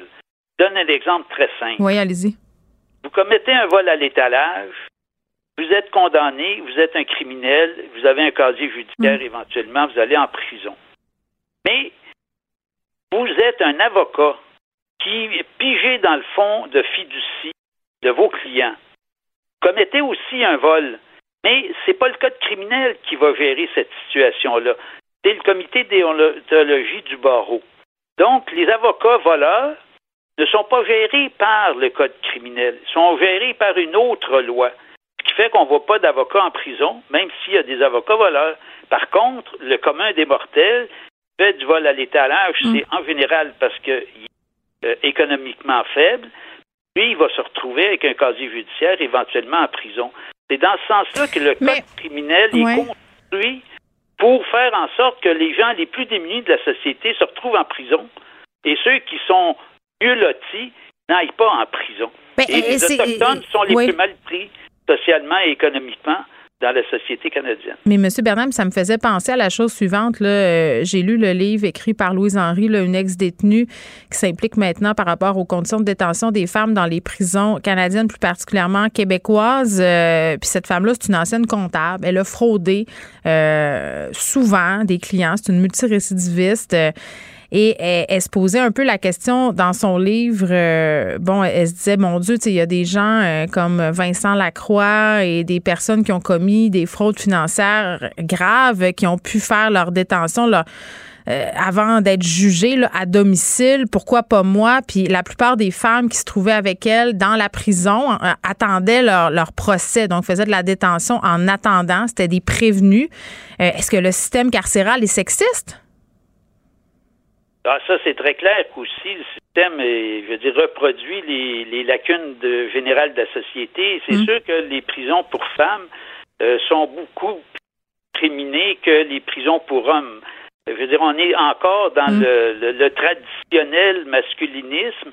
Maintenant, dire qu'une personne ou une autre va se retrouver en prévention, soit chez elle, soit, pas, soit en mm. prison, euh, ça devient beaucoup plus compliqué et c'est aussi souvent une question de ressources. Mm. Monsieur Lacroix, il y avait pas mal de ressources économiques. Ben, il faut avoir des avocats qui le défendaient passablement bien. Mm. Euh, peut-être Mme White était moins bien lotie économiquement, puis s'est retrouvée en prison. Ben, puis en même temps, on a pris la prison Leclerc, euh, qui était une prison pour hommes. On l'a jugé trop vétus pour ces messieurs, puis on a sacré les madames là-dedans de façon temporaire, puis là, ce que je chasse sont encore là. Oui, mais encore là, c'est toujours la même chose. C'est que là encore, l'argumentaire au niveau des prisons mm. hommes-femmes, c'est que le nombre de femmes, nonobstant le fait qu'il y en a un certain nombre en prison, mm. proportionnellement, il y a moins de femmes en prison que d'hommes. Donc, les coûts économiques sont plus élevés. Hein. C'est mm. comme euh, c'est comme si vous achetez euh, une livre de beurre ou 100 livres de beurre. Ben, si vous en achetez 100, ça va coûter moins cher la livre. Mais c'est la même chose pour les prisons pour femmes. Il y en a moins, donc ça coûte plus cher par personne. Et par mm. conséquent, le gouvernement fait euh, tout simplement la sourde oreille aux revendications et aux situations. Mais de toute façon, la sourde oreille du gouvernement, c'est pour toutes les personnes condamnées. Vous vous rappelez que le premier ministre du Canada, M. Harper, a dit une chose que les autres premiers ministres n'ont pas dit, mais pensent. C'est qu'une personne qui a un casier judiciaire, c'est une personne qui est exclue de la société. On ne veut plus l'entendre parler. On la rejette, on l'exclut. On lui interdit d'avoir un travail, on lui interdit d'avoir accès à des assurances, hmm. qu'elle soit, que la personne soit homme ou femme. Mais les résultats pour les femmes sont encore plus négatifs parce que les femmes sont au départ dans une situation économique en plus, en plus euh, disons, moins, euh, favorable, favorable mm. que les hommes. Oui, puis vous parlez des gouvernements qui se ferment les yeux là, par rapport aux femmes autochtones dans les prisons, aussi loin que le gouvernement de Jean Chrétien en 2001. on a dit qu'on voulait s'attaquer à cette situation-là. Euh, puis là, on est en 2022, puis on est encore dans, cette même situation. Est-ce que vous êtes en train de me dire finalement que les gouvernements euh, s'en sacent, même si on a toute cette belle logique de réparation envers les peuples autochtones, puis euh, d'un côté, on est comme ça, mais de l'autre côté, les autochtones, les femmes autochtones qui sont en prison, justement, elles font plus partie de notre société? Ben oui, tout à fait. Les, politiciens hmm. ont, à l'occasion, très rarement, un certain discours, disons, tourner vers les réhabilitations. Mais au niveau de la pratique, si on regarde le gouvernement fédéral, les cours au Canada ont interdit l'usage excessif de l'isolement. Hmm. Puis c'est utilisé quand même beaucoup. Et puis qu'est-ce qu'ils font? Ben, ils font hmm. ça systématiquement et le gouvernement du Québec encore plus. Donc, ce qu'on peut constater, c'est qu'il y a des lois mais les lois, puis l'application des lois mm. et les jugements et l'application des jugements, quand ça concerne les gens qui sont euh, happés par le système de justice, malheureusement, on n'en tient pas compte parce que politiquement, c'est pas rentable. Ça ne rapporte pas de vote. Ça ne permet pas de faire élire des députés. Par conséquent, on les néglige totalement. C'est pas plus compliqué que ça. Tant qu'il n'y a pas un rapport de force entre un groupe et le pouvoir politique, ce groupe-là est totalement refuté. Rappelez-vous, les personnes âgées avaient été rejetées par M. Mulroney. Quand les, personnes âgées se sont levées pour dire qu'ils contestaient, ça devenait un rapport de force parce que les personnes âgées votent. Alors, il s'est dit, on va plier. Mais comme les détenus, même s'ils votent, leur vote est dispersé euh, dans, dans toutes les dans l'ensemble des comtés, ça n'a pas de poids politique. Et par conséquent, pas de poids politique, pas d'intérêt politique. Au contraire. Mon Dieu, ça ne m'aide pas avec mon cynisme, M. Bernheim, mais écoutez, je pense que c'est, euh, hélas, euh, cette triste conclusion-là qu'on doit euh, regarder en face. Jean-Claude Bernheim, merci. C'est moi qui vous remercie. Au plaisir. Au plaisir, qui est expert en criminologie spécialisé en droit des détenus. On revenait sur cet article du Globe and Mail sur les proportions en prison de femmes autochtones. 50% des détenus sont des femmes autochtones alors qu'elles ne représentent que 5% des femmes au Canada. Et je suis assez surprise parce que, bon, ce texte-là qui sort dans le Globe and Mail, il y a des reprises euh, dans quelques médias, mais on dirait qu'au niveau des médias francophones et anglophones, on ne traite pas ce type de nouvelles de la même façon. C'est comme si au niveau euh, des médias anglophones, on était rendu ailleurs, que c'était des thématiques qui nous intéressaient davantage. Je lance ça, un petit pavé dans la mort. La Banque Q est reconnue pour faire valoir vos avoirs sans vous les prendre. Mais quand vous pensez à votre premier compte bancaire, tu sais, dans le temps à l'école, vous faisiez vos dépôts avec vos scènes dans la petite enveloppe. Hmm, c'était bien beau. Mais avec le temps, ce vieux compte-là vous a coûté des milliers de dollars en frais, puis vous ne faites pas une scène d'intérêt. Avec la banque Q, vous obtenez des intérêts élevés et aucun frais sur vos services bancaires courants. Autrement dit, ça fait pas mal plus de scènes dans votre enveloppe, ça. Banque Q, faites valoir vos avoirs. Visitez banqueq.ca pour en savoir plus. Acheter une voiture usagée, ça peut être stressant, mais prenez une grande respiration. Et imaginez-vous avec un rapport d'historique de véhicule Carfax Canada qui peut vous signaler les accidents antérieurs, les rappels et plus encore. Carfax Canada. Achetez l'esprit tranquille. Geneviève Peterson. Elle est aussi passionnée quand elle parle de religion que de littérature. Elle saisit tous les enjeux et en parle ouvertement. Vous écoutez Geneviève Peterson. Il n'y a pas de vision d'ensemble. Marc-André Leclerc. On fait ça pour quoi, là? Elle fait ça pour le show ou vraiment c'est pour encourager les autres à le faire? Euh, c'est pas clair. Elle le faire. Il proposera ça aux Québécois puis les gens diront oui ou non. Moi, je vois vraiment pas de problème là-dessus. OK, non, mais ça veut dire, elle sait que la meilleure solution... Oui. Faire un débat. Tout le monde sort un peu gagnant de ça. La rencontre, Lefebvre, Leclerc. Salut à vous deux. Bonjour. Hey, c'est un matin où j'étais très, très contente d'écrire dans le journal de Montréal. Je vais vous le dire, là, quand j'ai vu cette une où on avait des députés conservateurs euh, canadiens qui sont des anti-choix, leur face sur le front du journal, je sais pas, ça, ça me fait plaisir, Elsie. Tellement, moi aussi. L'image, elle est frappante, mm. elle est marquante. Puis, euh, c'est euh, c'est parce que c'est pas un petit groupuscule comme souvent on laisse à penser. Donc c'est mm. vraiment ben, un groupe important. important d'élus qui sont d'ailleurs financés par des lobbies qui sont contre l'avortement et qui ont, oui, peut-être pas comme mission principale d'amener cette idée-là, mais qui travaillent tout de même en sous-marin sur ces idées-là. Il y en a qui amènent des projets de loi. Mmh. Ou qui vont couper des subventions à certains organismes aussi. Tu sais, ça peut se faire de tellement de façons à être anti-choix.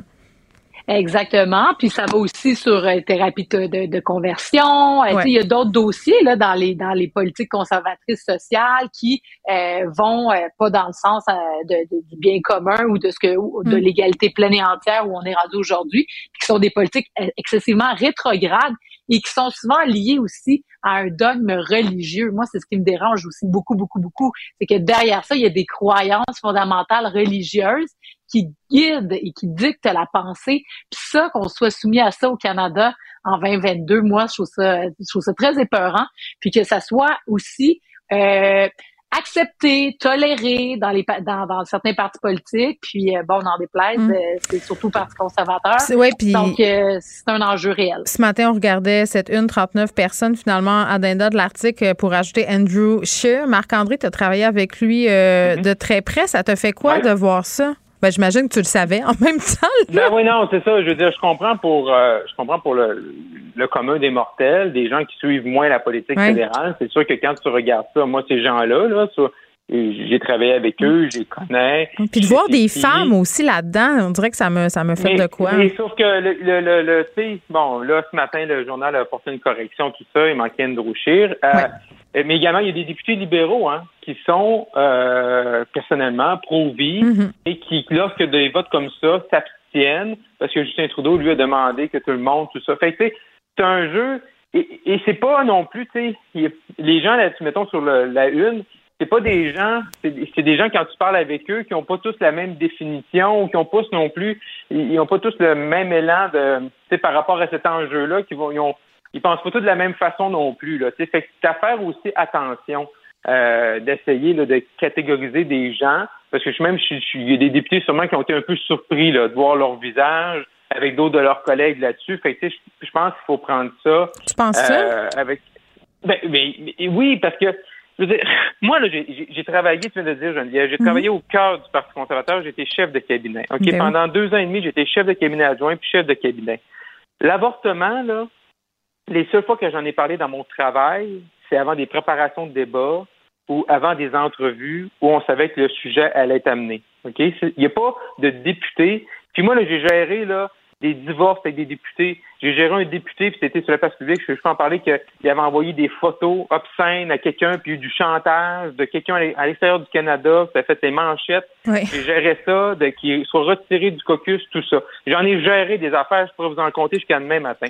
Mais il n'y a pas de député qui me disait on va faire de quoi en secret sur l'avortement. Tu sais, ça, je, je, je, je tiens à le dire parce que Mais c'est plus subtil que ça, Marc-André, quand même. Je veux dire, des personnes qui ont ben des vérités anti-choix, je veux dire, ils vont pas arriver avec une pancarte parce qu'ils financent euh, bon, des, des, projets qui vont dans le sens de leurs valeurs. Tu sais, c'est complexe, cette question-là. Ce que je veux dire, Geneviève, ce que je veux dire, c'est que ces gens-là, là, qui sont les 39 dont on parle, c'est mm-hmm. pas du jour, le matin, le 15 se lève, 15 vient à la Chambre commune. Moi, j'étais le seul employé politique qui était au caucus. Oui on n'en parlait pas de ça. ils disaient, ils me tannaient pas pour que je pousse un projet de loi ou pour qu'on fasse un vote là. Fait ces gens-là, ils ont leur position. Là, maintenant, avec le débat, ben, la fuite en, euh, euh, aux États-Unis, c'est revenu ici. Mais je veux dire, il ne faut pas penser que ces gens-là du jour au matin à la Chambre des communes sont juste là pour ça. Ben, je trouvais ça super intéressant d'avoir ton son de cloche, Marc-André, là-dessus, parce que je pensais à toi quand je l'ai vu la une, tu sais, on connaît tous euh, la nature de ton travail passé, puis je me disais, aïe, il doit pogner de quoi pareil. ça doit pas être super le fun. Non, mais c'est certain, mais c'est sûr que quand tu connais les gens, c'est sûr que quand tu connais pas quelqu'un, puis c'est une position, puis moi, j'ai toujours été très, tu sais, je veux dire, moi, je suis conservateur, mais je suis pro-choix, là, tu sais, puis j'ai... Ouais, mais, toi, t'es au Québec, Marc-André. Mais je comprends, c'est ça, mais je veux dire, il y a des ces gens-là sont élus par des gens, sont élus par des électeurs au pays, hmm. et qui savent que ces gens-là oui, mais ont, ont, ont, cette, euh, ont cette vision-là. Fait que ces gens-là, les élus, ils sont pas sont pas nommés députés comme ça, ils sont élus par des électeurs. Oui. Elsie, tu allais ajouter quelque chose? Oui, mais c'est le cœur de l'affaire, c'est que le Canada, là, dans ses valeurs, c'est vraiment distinct.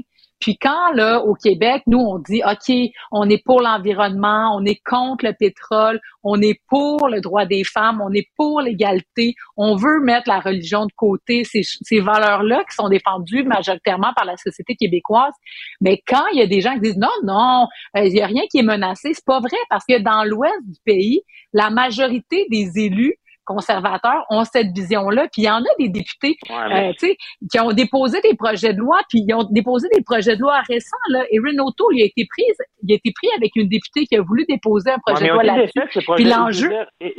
non, mais Marc-André, c'est parce que les gens ils ont de moins sont, ils ont, sont de moins en moins gênés. Ils, militent de plus en plus. Puis avec ce qui s'est passé aux États-Unis, mmh. ça vient donner de la légitimité. C'est ça. Moi, c'est là mon problème. Parce que ce qui s'est passé aux États-Unis, là, si on veut, puis je l'ai dit hier, si on veut 51e État des États-Unis, on va faire un référendum pour ah, s'annexer aux États-Unis. Oui, ben, justement, l'ouest du Canada, là, sont pas loin de là. faut pas parler en, même temps, sinon on perd chacun euh, vos arguments. Vas-y, Marc-André.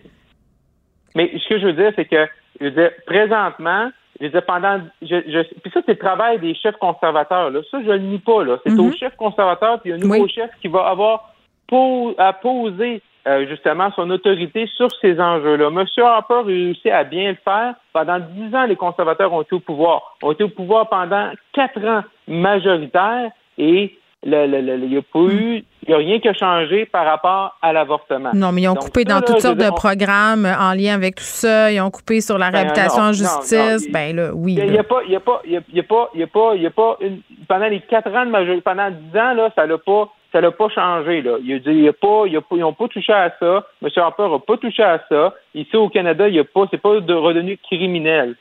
Il y a des gens qui mais pensent comme ça, ça va être un nouveau chef. non, mais je, dis pas le contraire. Moi, j'ai arrêté le premier. Si le Parti conservateur, pendant que j'étais là, OK, comme chef de cabinet, avait dit, nous, on va déposer un projet de loi ou nous, comme gouvernement, on va rouvrir le débat, j'ai arrêté le premier à partir. Oui, mais Marc-André, l'enjeu, là, c'est que les conservateurs, là, si on regarde les conservateurs du temps de Brian Mulroney, ah bon, mais c'est des conservateurs qui étaient plus au centre, qui, qui, touchaient pas aux questions. Je comprends, mais c'était vraiment des groupuscules. Maintenant, c'est plus des groupuscules, c'est des gens qui parlent, qui s'affranchissent, qui ont leurs opinions, qui déposent des projets de loi à la, à la Chambre des communes. Puis, donc, la question de l'avortement, c'est une chose. La question des armes à feu, euh, tu sais, la question du pétrole. À un moment donné, il faut comprendre que le Parti conservateur s'est endurci, puis le, la, la frange conservatrice de l'Ouest du Canada a pris beaucoup le dessus sur le parti. Puis d'ailleurs, on va en voir les résultats aussi beaucoup lors de la course à la chefferie. Donc, le résultat de ça, un Jean Charest aujourd'hui qui a des positions vraiment plus centristes et plus, euh, euh, ben c'est ça, là, pour les droits des femmes, pour l'environnement, mais il est complètement éjecté, là, il est complètement ouais, mais, ouais, mais, ouais, mais on parle de, l'avortement. Jean Charest, sa position, là, c'est la même position que Stephen Harper, c'est la même position que Pierre Poliev, c'est la même position que Renato, c'est la même position qu'Andrew Scheer. Fait que mais il n'aurait jamais pris ça au Québec, lui. Hein? Elsie, il ben, faudrait que vous alliez euh, animer le débat euh, entre les aspirants chefs conservateurs. Là, euh, on a trois autres choses à aborder, les amis. Est-ce qu'on va jouer à pige dans le lac? Parce que les trois sujets sont bons? On peut, non, mais on peut pas passer à côté de Marguerite Blais. elle est ressortie des boulamites. Elle dit qu'elle est partie parce qu'elle a tout donné. I beg to differ, comme on dit en bon français, Elsie. Exactement. Ben, en fait, elle a raison. Là, à 72 ans, on peut comprendre effectivement qu'elle a envie de prendre une douce retraite. Et puis, euh, c'est tant mieux pour elle. Mais elle s'en allait solliciter un autre mandat. Là. C'est pas un secret pour personne.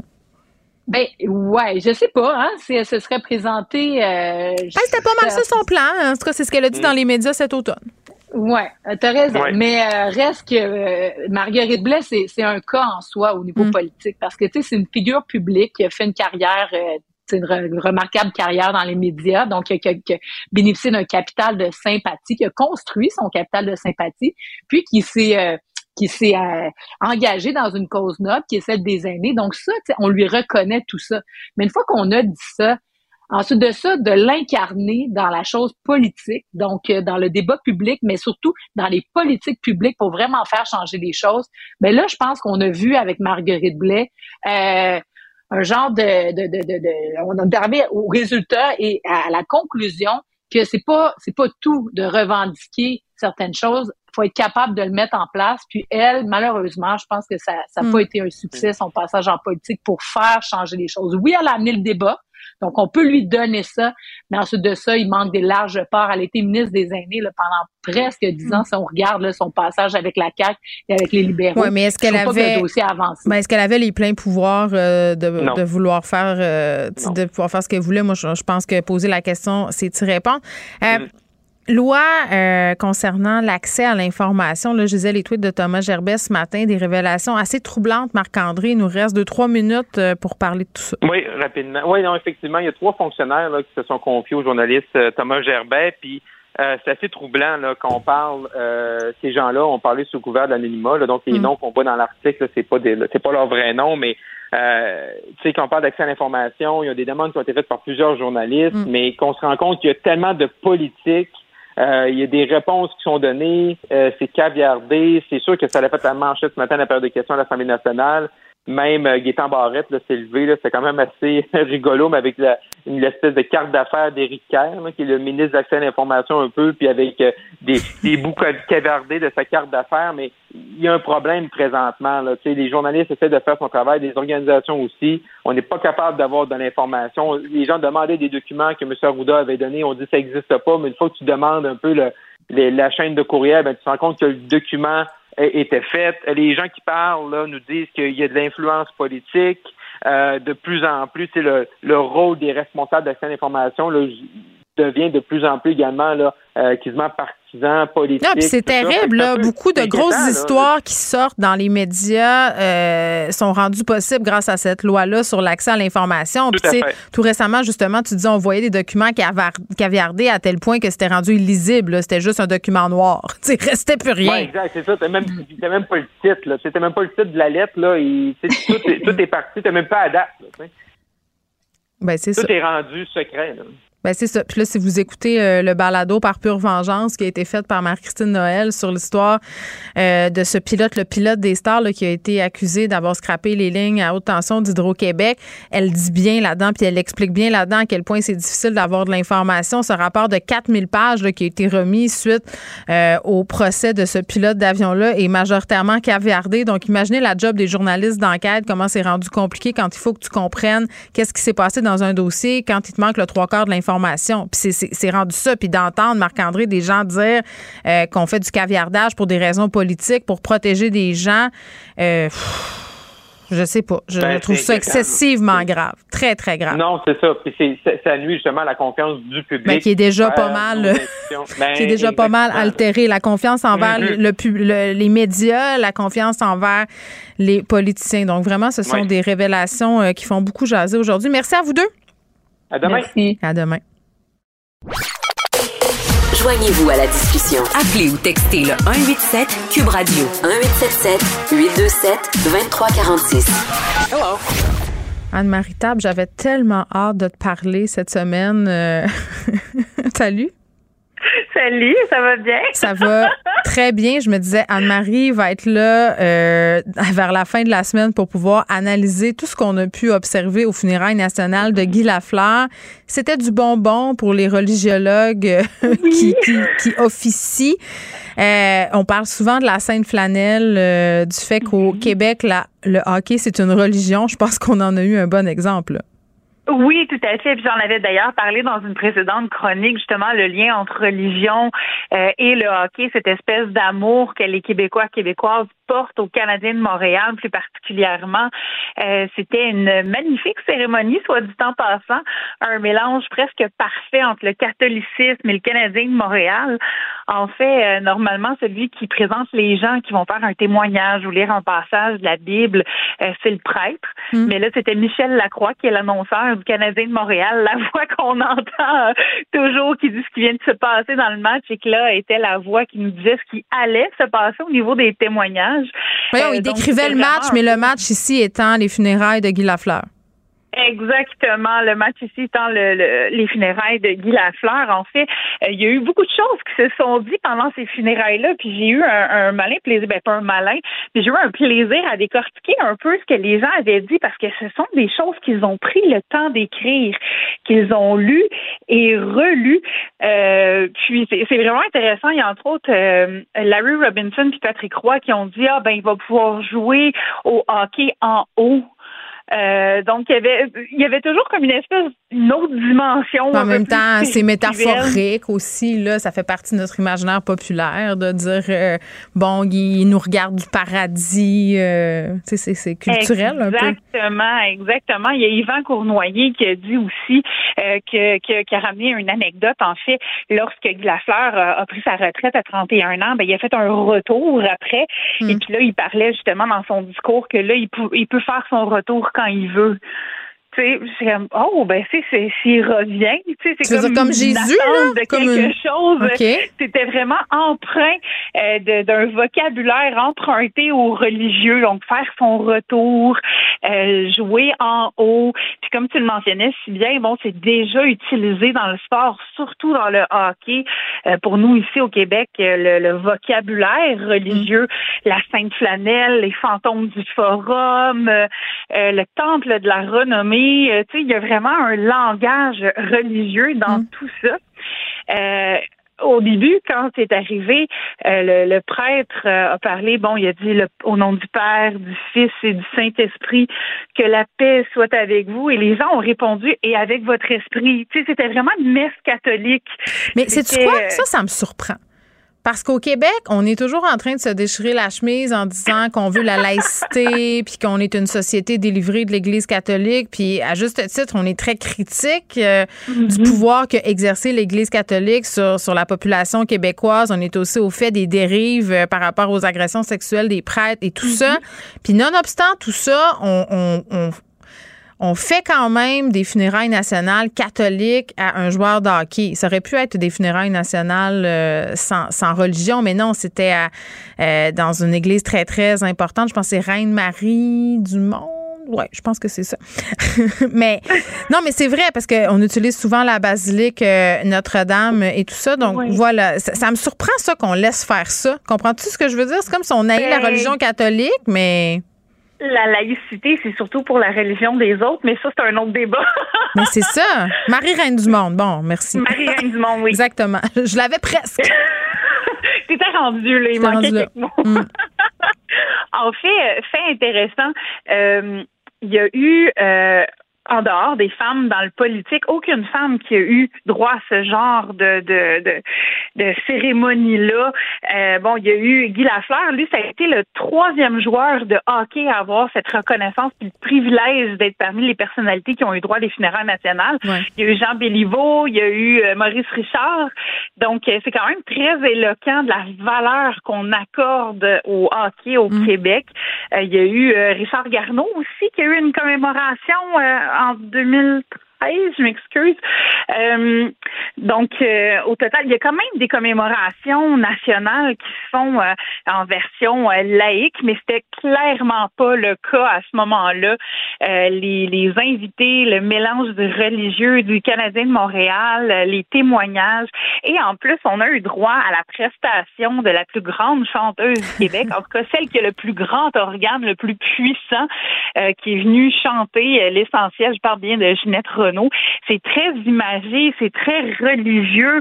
Euh, en fait, l'entendre, euh, là, je, je, m'excuse de l'expression, mais ça a dû faire trembler les murs de Jéricho que d'entendre sa voix dans la cathédrale Marie-Reine du Monde. Ça devait être en soi une expérience spirituelle soulevante. Là. Ça doit être poignant, un peu comme quand on va dans un concert, puis là, c'est notre chanson. Là. Donc, non, il y avait le côté euh, solennel, puis le rituel fonctionnait très bien. Moi, une image euh, qui, est vraiment venu me chercher, puis ça m'a la limite choqué un peu. C'est le drapeau du Canadien sur le cercueil. Ça, Exactement. J'étais comme, OK, on est rendu là, là. Il y a une petite limite. Ça faisait marchand du temple, c'est bars, mais ça faisait aussi opération de marketing, c'est bars. je... Ben en fait, euh, tu sais, bon, euh, les gens ne sont pas sans euh, sans se rappeler que euh, Guy Lafleur a aussi été joué pour les Nordiques, il a aussi été. C'est pas la seule équipe pour laquelle il a joué. Par contre, son cœur était vraiment avec le Canadien parce que même quand il y a eu un match des anciens Canadiens contre Nordiques, il a choisi d'aller vers le Canadien.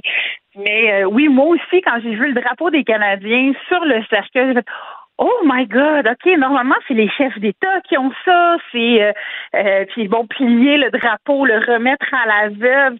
C'était beaucoup de ritualisation euh, qui normalement appartiennent pas à ce champ-là. Euh, c'était vraiment un mélange main dans la main de nationalisme, de catholicisme, d'amour du hockey, puis tout ça dans une enveloppe mm. euh, catholique, là, très, très empreinte de C'est C'est là où je nous trouve bipolaire un peu, comme comme Est-ce que est-ce que tu as trouvé ça?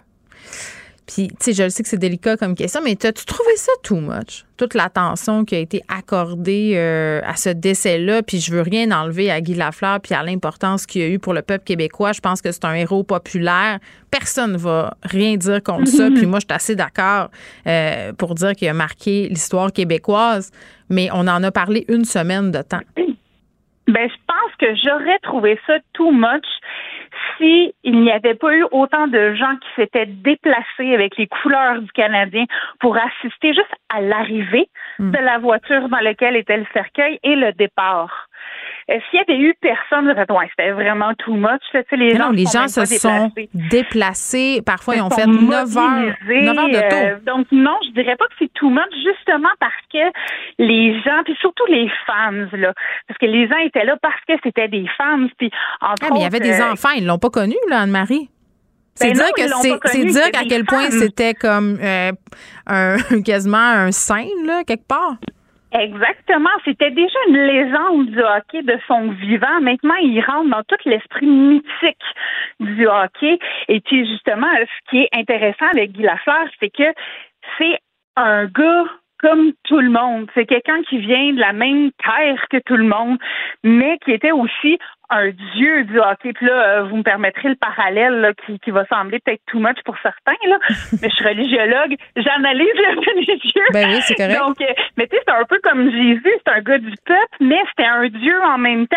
Fait que les gens pouvaient aller lui parler, il serrait la main, ils prenaient pas de selfie avec lui. Non. Mais quand même, c'était quelqu'un d'accessible qui arrivait à faire des miracles. C'est vrai. Puis qu'une fois qu'il a quitté, mais on se rappelle de lui, de tous les bons coups qu'il a fait. Puis Jeff Monson le disait, quand il rentrait dans une pièce, c'est comme si la pièce s'illuminait dans le fond parce que tout le monde se disait Oh my God, tu sais, c'est lui, c'est mm. Guy Lafleur. Puis Et eh oui. chaque personne qui voulait le toucher ou avoir un autographe de lui, ben, c'est ça. Prenait le temps. Et comme Jésus, il n'a jamais refusé un autographe. Merci Anne-Marie Table d'avoir été avec nous. bye bye. La Banque Q est reconnue pour faire valoir vos avoirs sans vous les prendre. Mais quand vous pensez à votre premier compte bancaire, tu sais, dans le temps à l'école, vous faisiez vos dépôts avec vos scènes dans la petite enveloppe. Hmm, c'était bien beau. Mais avec le temps, ce vieux compte-là vous a coûté des milliers de dollars en frais, puis vous ne faites pas une scène d'intérêt. Avec la Banque Q, vous obtenez des intérêts élevés et aucun frais sur vos services bancaires courants.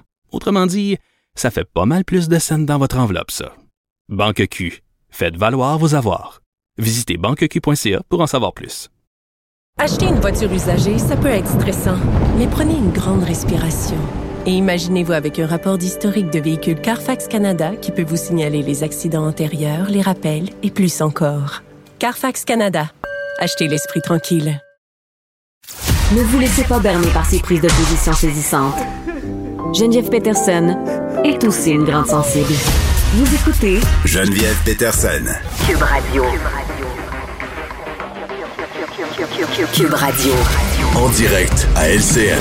14h30, c'est le moment d'aller retrouver notre collègue Geneviève Peterson. Salut Geneviève. Salut Julie. Ah, c'est certainement le procès le plus médiatisé en ce moment, même diffusé en direct sur les réseaux sociaux, entre Johnny Depp et son ancienne femme, Amber Heard. Ah, et c'est en train de se transformer en, qui dit vrai dans, dans cette histoire-là, transformer en véritable débat. Oui, et euh, tu le dis, c'est un procès qui est diffusé en direct, donc c'est presque une télé-réalité et c'est suivi comme si c'était de la télé-réalité. Parce que moi, ça fait évidemment comme tout le monde, là, je suis ça depuis le départ. Puis c'est un sujet dont je me suis tenue loin parce que justement, je trouvais qu'à un moment donné, la façon dont, euh, dont on se gavait collectivement à l'échelle planétaire de ce mm-hmm. procès-là, était en soi un, peu malaisante. Puis, puis je m'explique, te dis, c'est en train de faire l'objet de débats. Euh, on se rappelle qu'on est dans un procès pour violence conjugale à la base. Après ça, il y a eu d'autres poursuites qui ont été intentées euh, pour diffamation et tout ça. Mhm. Puis que les personnes soient appelées à choisir leur camp, parce que là, c'est vraiment rendu ça, Julie. Là, c'est toi, t'es-tu? Mais ce serait violence conjugale de part et d'autre, là, si je comprends bien. Exactement, mais ça reste un projet, un procès, pardon, euh, avec au cœur des accusations, des allégations de violence conjugale. Donc c'est un, un sujet qui est très très grave. C'est un sujet dont on discute Mhm. collectivement euh, depuis peu. Ce n'est pas un débat, c'est- c'est c'est pas un débat la violence conjugale et on n'a pas à se placer d'un côté comme de l'autre. C'est la justice qui doit faire son travail et moi et moi c'est là où je trouve qu'on est en train d'avoir un méchant problème quand les gens sont en train de se positionner d'un côté. Par exemple, moi je suis plus du côté d'Amber Heard, euh, moi je suis plus du côté de Johnny Depp. Euh, Johnny Depp. ben oui, je veux dire, à un moment donné, ça n'a plus aucun bon sens. On suit ça, j'ai l'impression, Mm. puis qu'à chaque semaine, c'est comme des nouveaux rebondissements. Euh, on suit ça comme une espèce d'épisode de Selling Sunset, mais c'est du vrai monde, c'est des vrais gens et surtout, c'est des vraies victimes. Et ça, c'est. C'est ça qui vient me chercher dans cette affaire-là, c'est la, le traitement tabloïdesque de cette nouvelle-là, la façon dont les Mhm. gens se gargarisent, partagent des images, se prononcent, puis moi, ça me fait capoter qu'en ce moment, sur la place publique, on ait, euh, si on veut, des espèces de batailles d'experts. C'est-à-dire que là, tu sais, on le sait, là, on les entend, les témoignages, on lit dans les journaux les résumés de ce qui s'est dit tel ou tel jour dans différents procès. Et là, il y a des gens sur les médias sociaux, puis même parfois des psychologues, des vrais psys, là, euh, des criminologues, euh, des avocats qui se prononcent puis qui disent Ah, moi, d'après moi, elle, c'est une perverse narcissique. Ah, moi, d'après moi, lui, c'est un ci, c'est un ça. Est-ce qu'on pourrait laisser aux professionnels de la Cour euh, l'idée de faire leur travail? On- Leur travail, effectivement, d'experts. Et il y a même une pétition, Geneviève, qui circule pour empêcher, pour éviter Hmm. que Amber Heard se retrouve dans la deuxième saison d'Aquaman. Ben- c'est dire jusqu'à quel point les gens sont passionnés par ce Ben, procès-là. ça va très, très loin. Et quand on parle d'accusation de diffamation, c'est exactement ça qu'on veut dire. Parce que d'un côté, Johnny Depp dit ben moi, dès qu'il y a eu des allégations contre moi, j'ai perdu des contrats. Puis elle, ce qu'elle dit de son côté, c'est voyez comment on me traîne dans la boue, voyez comment on me dépeint. Et là, je suis rendue la méchante. Donc, il y a des gens qui font une pétition Mhm. pour que je n'ai pas ce rôle-là. Puis à la fin de la journée, Julie, ce que je trouve le plus déplorable dans cette histoire-là, c'est qu'on parle de violence conjugale, puis qu'il y a des personnes qui regardent ça, qui sont des victimes de violence conjugale et qui sont en train de se dire, ben regarde, voici ce qui se passe quand on porte plainte. Voici ce qui risque peut-être de m'arriver. Puis regarde, je comprends qu'on n'est pas tous et toutes des vedettes d'Hollywood, mais cette idée de remettre en question la version de la victime, de vouloir l'invalider, que ça devienne une espèce, puis on l'a vu dans d'autres procès, là. Euh, si je fais référence, par exemple, à Gilbert Rozon, les courageux, à un moment donné, ça devient une espèce de concours de qui dit vrai, c'est moi la Mhm. victime, non c'est toi. Pour Ouais. quelqu'un qui veut porter plainte, ça peut vraiment être dissuadant de voir cette couverture de, de- de procès qui est en train de devenir un véritable cirque.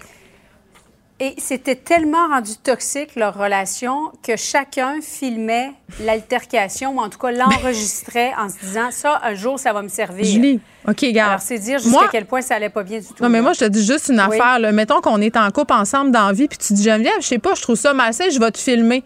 Il me ça, ça me sonne une cloche comme quoi je devrais mettre fin. Je, je sais pas, un petit Si drapeau vous rouge, comme on dit. oui. Un petit drapeau rouge. Dans ce type de relation toxique, Exactement. drapeau rouge, euh, c'est ce qu'on doit retenir. Merci beaucoup, Geneviève. Merci.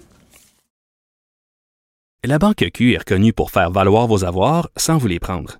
Mais quand vous pensez à votre premier compte bancaire, tu sais, dans le temps à l'école, vous faisiez vos dépôts avec vos scènes dans la petite enveloppe. là. Hmm, C'était bien beau. Mais avec le temps, ce vieux compte-là vous a coûté des milliers de dollars en frais, puis vous ne faites pas une scène d'intérêt. Avec la Banque Q, vous obtenez des intérêts élevés et aucun frais sur vos services bancaires courants. Autrement dit, ça fait pas mal plus de scènes dans votre enveloppe, ça. Banque Q. Faites valoir vos avoirs. Visitez banqueq.ca pour en savoir plus. Acheter une voiture usagée, ça peut être stressant, mais prenez une grande respiration. Et imaginez-vous avec un rapport d'historique de véhicule Carfax Canada qui peut vous signaler les accidents antérieurs, les rappels et plus encore. Carfax Canada.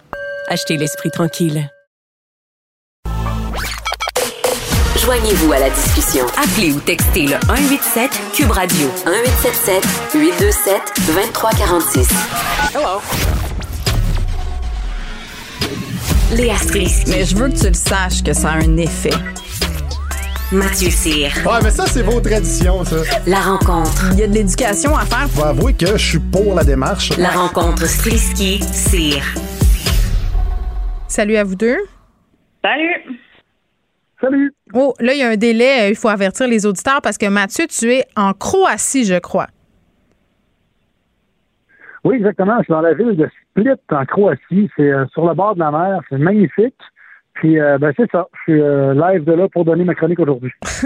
à 1700 presque kilomètres de distance avec l'Ukraine. T'as-tu peur un peu?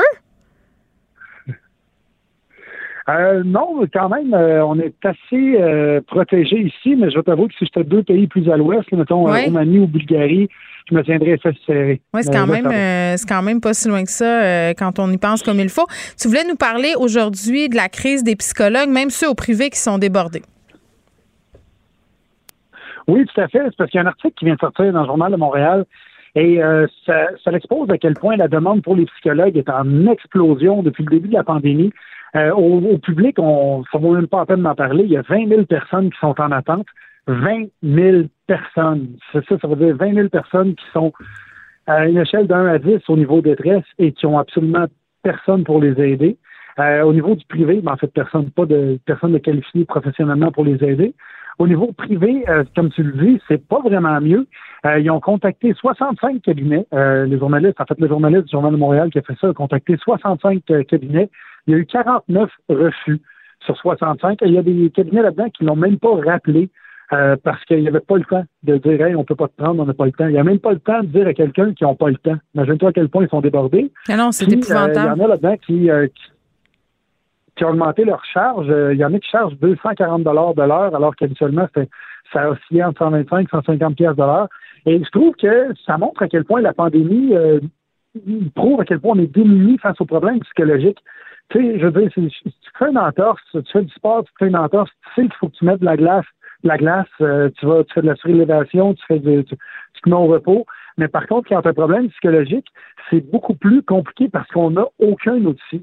Euh, je, ne demanderais pas, euh, j'aurais une idée, moi je pense que ça pourrait être le fun qu'on ait des cours euh, sur la psychologie, des cours de psychologie et de gestion des émotions au, au, secondaire, puis dès le primaire, primaire, secondaire et au cégep, parce que, écoute, ça fait partie intégrale de la vie. Veux pas, euh, le cerveau est quand même un atout important du corps. fait, que, fait que je pense que ce serait important hmm. qu'on puisse agir, juste mettre un petit plaster en attendant d'avoir de l'aide professionnelle. tu sais, euh, un peu comme une super infirmière versus un médecin. Je trouve ça intéressant ce que tu dis, ton idée de faire de l'éducation euh, à l'émotivité, à gérer les sentiments, les émotions dès le primaire. Moi, je me rappelle qu'à un moment donné, quand le film Inside Out est sorti, là, sans dessus-dessous, la version française, ah où on avait euh, bon, des personnages qui incarnaient différents types d'émotions. Ça avait fait grand bruit, notamment, euh, ça permettait aux enfants de mettre des mots euh, sur des émotions parce que euh, c'est vrai que les, jeunes, euh, puis même les moins jeunes, on est laissé à nous-mêmes, des fois avec des sentiments pas le puis on, on, on, sait comme pas quoi faire avec ça. Puis, tu sais, moi, il y a un côté que je trouve intéressant sur les médias sociaux, notamment TikTok, c'est qu'il y a beaucoup de comptes euh, d'aide qui sont animés par des psychologues, par des thérapeutes, par toutes sortes de professionnels. Puis ça, je trouve ça génial parce que ça permet aux gens parfois de mettre des mots sur ce qu'ils ressentent. Mais le côté peut-être un peu plus sombre de tout ça, c'est que les gens se filent là-dessus et comme s'auto-traitent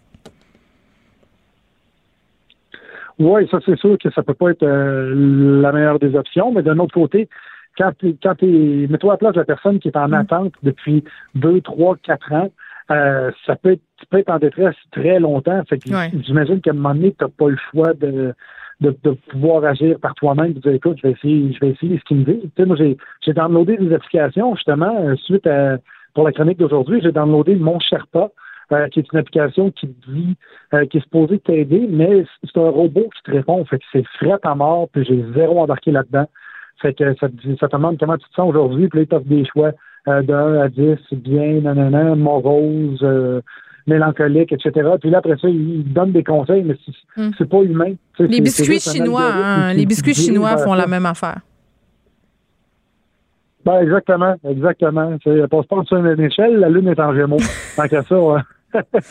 ben, ben, mais, vraiment, moi, je pense que des cours de psychologie et gestion des émotions, tu as parlé du film tantôt, c'est un chef-d'œuvre, ce film-là, parce que je trouve que la plupart des gens, et je m'inclus là-dedans, la première émotion qui fait surface, c'est de la colère ou de la tristesse. Puis quand tu grattes en dessous de ça, quand, quand tu épluches la patente, ben, c'est beaucoup plus pointu ce que tu ressens. Puis c'est quand tu touches à l'émotion directe que tu peux régler le problème. Puis la colère, c'est quand même une émotion qui est excessivement taboue dans notre société où on n'aime pas beaucoup les débordements de toutes sortes. Là. C'est comme mal vu de dire je suis en colère, je suis fâchée, je ressens de la violence parce que tout de suite, on saute euh, aux conclusions, alors qu'il y aurait toute une façon de gérer ces émotions-là, justement, pour pas qu'il soit euh, que la personne finalement soit amenée à poser des gestes parce que cette colère-là n'a pas été bien gérée ou canalisée ou guérie ou gérée, en tout cas, peu importe. Euh, Mathieu, je vais te laisser retourner à ta Croatie, à ton tournage de Skate Le Monde. Salut.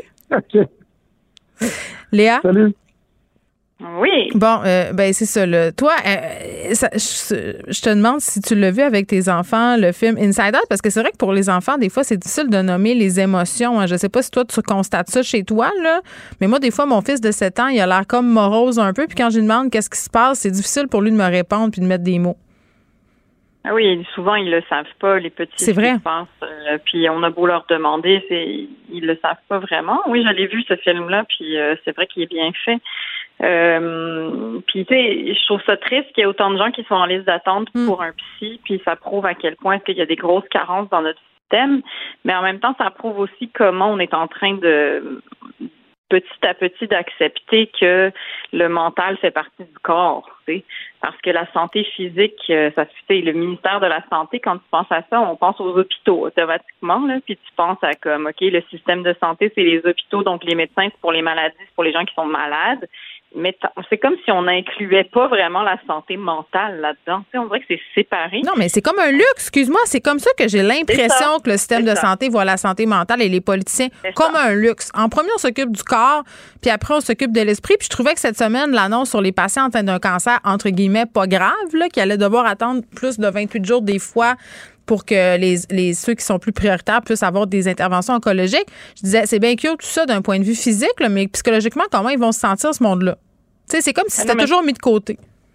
Ben c'est ça. Puis, euh, tu sais, c'est sûr que comme Mathieu disait que oui, il, une- va falloir qu'on on tombe dans une meilleure gestion et une meilleure éducation Mm. de, du monde euh, émotif puis et spirituel des humains là, tu sais, parce que l'esprit, euh, c'est ça, c'est tout, tout ce qui donne un sens à ta vie, tout ton rapport à la vie, tout ça, c'est toutes ces questions nous semblent encore très abstraites. Puis tu as raison de dire que c'est très luxueux dans la mesure où c'est comme si pour avoir accès à cet état mental là, il fallait que tous tes autres besoins soient euh, Oui, on exactement. de tous tes autres besoins. Donc, tu sais, c'est sûr que c'est c'est comme luxueux de faire une dépression quelque part parce que ça veut dire que le ventre plein, tu sais, mais sauf que ça peut plus fonctionner comme ça. là. Je veux dire, moi, je le vois avec mon mari qui est en hôpital psychiatrique, je Ouais. vois comment les laisser pour compte, genre, ils vont être laissés pour compte longtemps, là, tu sais. Il y a Hmm. du monde qui ont pas d'aide, là, puis ils en auront pas, puis ils vont être sur des listes, puis on s'occupera pas d'eux. Puis si on va s'occuper d'eux, puis peut-être qu'ils vont avoir accès à 5 à 10 séances, ça va être vraiment un très gros luxe. Puis à partir de ce moment-là, qu'est-ce que tu règles vraiment en 5 à 10 séances? tu sais? T'as même Ça, pas le temps d'arriver à l'introduction. si je me Ben, fie c'est à, ma propre expérience. Euh, Léa, tu voulais revenir sur les propos d'Éric Duhem, évidemment, dans la foulée de tout ce qui se passe aux États-Unis sur le droit à l'avortement des femmes. Il a parlé d'un de ses candidats qui est anti-avortement, anti-choix. faut arrêter de dire pro-vie, s'il vous plaît. Euh, il dit aux électeurs de choisir. Oui, non, mais c'est ça. Moi, je tombe pas là-dedans. Là. Déjà, ça me déprime profondément qu'on soit encore en train de parler de l'avortement. Oui, comme étant un débat. Moi, c'est ça qui me jette à terre, pas un débat. Je- je- Non, non, c'est ça. Là. Je veux dire, on a l'impression que, je sais pas, il y a des gens qui planifient leur vengeance depuis vraiment longtemps parce qu'on a fait des progrès sociaux dans les derniers, dernières décennies, puis il y en a que ça n'a pas arrangé. Puis là, on a un retour du ballon, puis il va falloir retourner dans la rue pour se battre, malheureusement. Mais euh, non, je, je veux pas tomber dans l'espèce de discours de tout ce veau d'Éric Duhem, là, qui est comme euh, qui pense que parce qu'il est libertarien, tout d'un coup, il faut avoir une espèce de liberté absolue, comme si ça, ça se pouvait.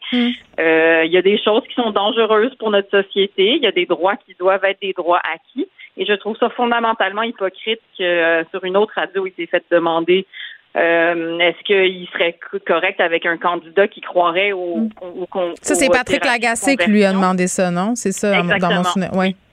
Exactement. Puis qu'il serait pour. euh, est-ce qu'il serait pour un, un candidat qui aurait une thérapie, qui serait pour la thérapie de conversion des homosexuels? Puis il a dit non. Et alors, je veux dire, à un moment donné, je veux dire, je, je, je trouve ça très hypocrite. Alors, ça montre encore Hmm. une fois à quel point est-ce que les droits des femmes seraient Bon, mais il navigue assez bien, Éric Duhem, dans cette question-là. Il était avec Richard, je pense, ce matin, là, pour répondre sensiblement les mêmes affaires. C'est sûr que ça va le talonner jusqu'à la fin. Là. C'était pas un bon timing pour lui que ça sorte aux États-Unis parce qu'évidemment, les conservateurs, c'est toujours ça qui vient les rattraper dans le détour. Là.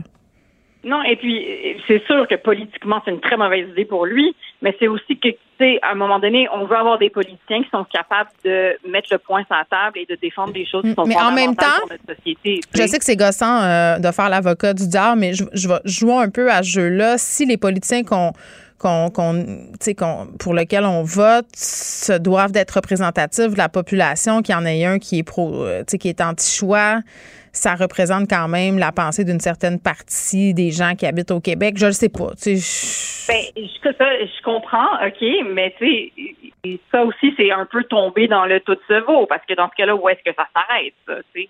Je veux dire, euh, on a des lois parce que justement qui défendent des droits. Puis là, je sais qu'il y en a qui sont qui sont contradictoires, là, qu'il y a Oui. le droit religieux qui des fois rentre en contradiction avec certaines autres affaires de nos droits.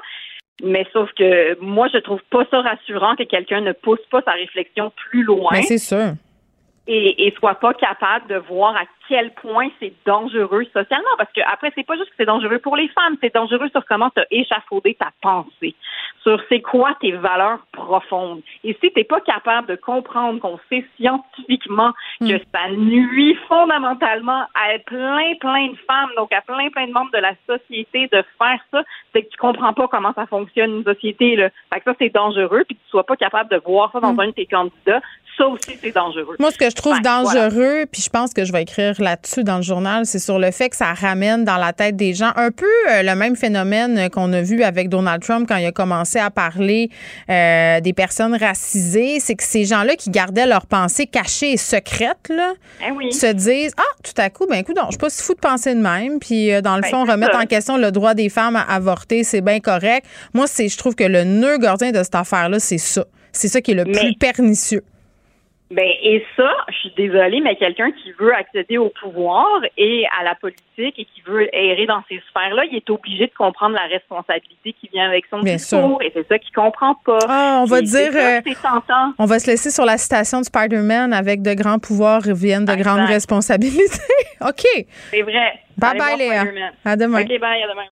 La Banque Q est reconnue pour faire valoir vos avoirs sans vous les prendre. Mais quand vous pensez à votre premier compte bancaire, tu sais, dans le temps à l'école, vous faisiez vos dépôts avec vos scènes dans la petite enveloppe. Hmm, C'était bien beau.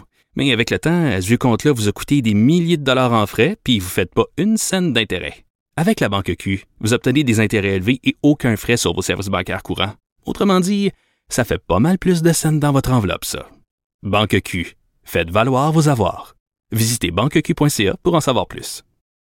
Acheter une voiture usagée, ça peut être stressant, mais prenez une grande respiration. Et imaginez-vous avec un rapport d'historique de véhicule Carfax Canada qui peut vous signaler les accidents antérieurs, les rappels et plus encore. Carfax Canada. Achetez l'esprit tranquille. Geneviève Peterson. Une animatrice pas comme les autres. Cube Radio. Culture et société.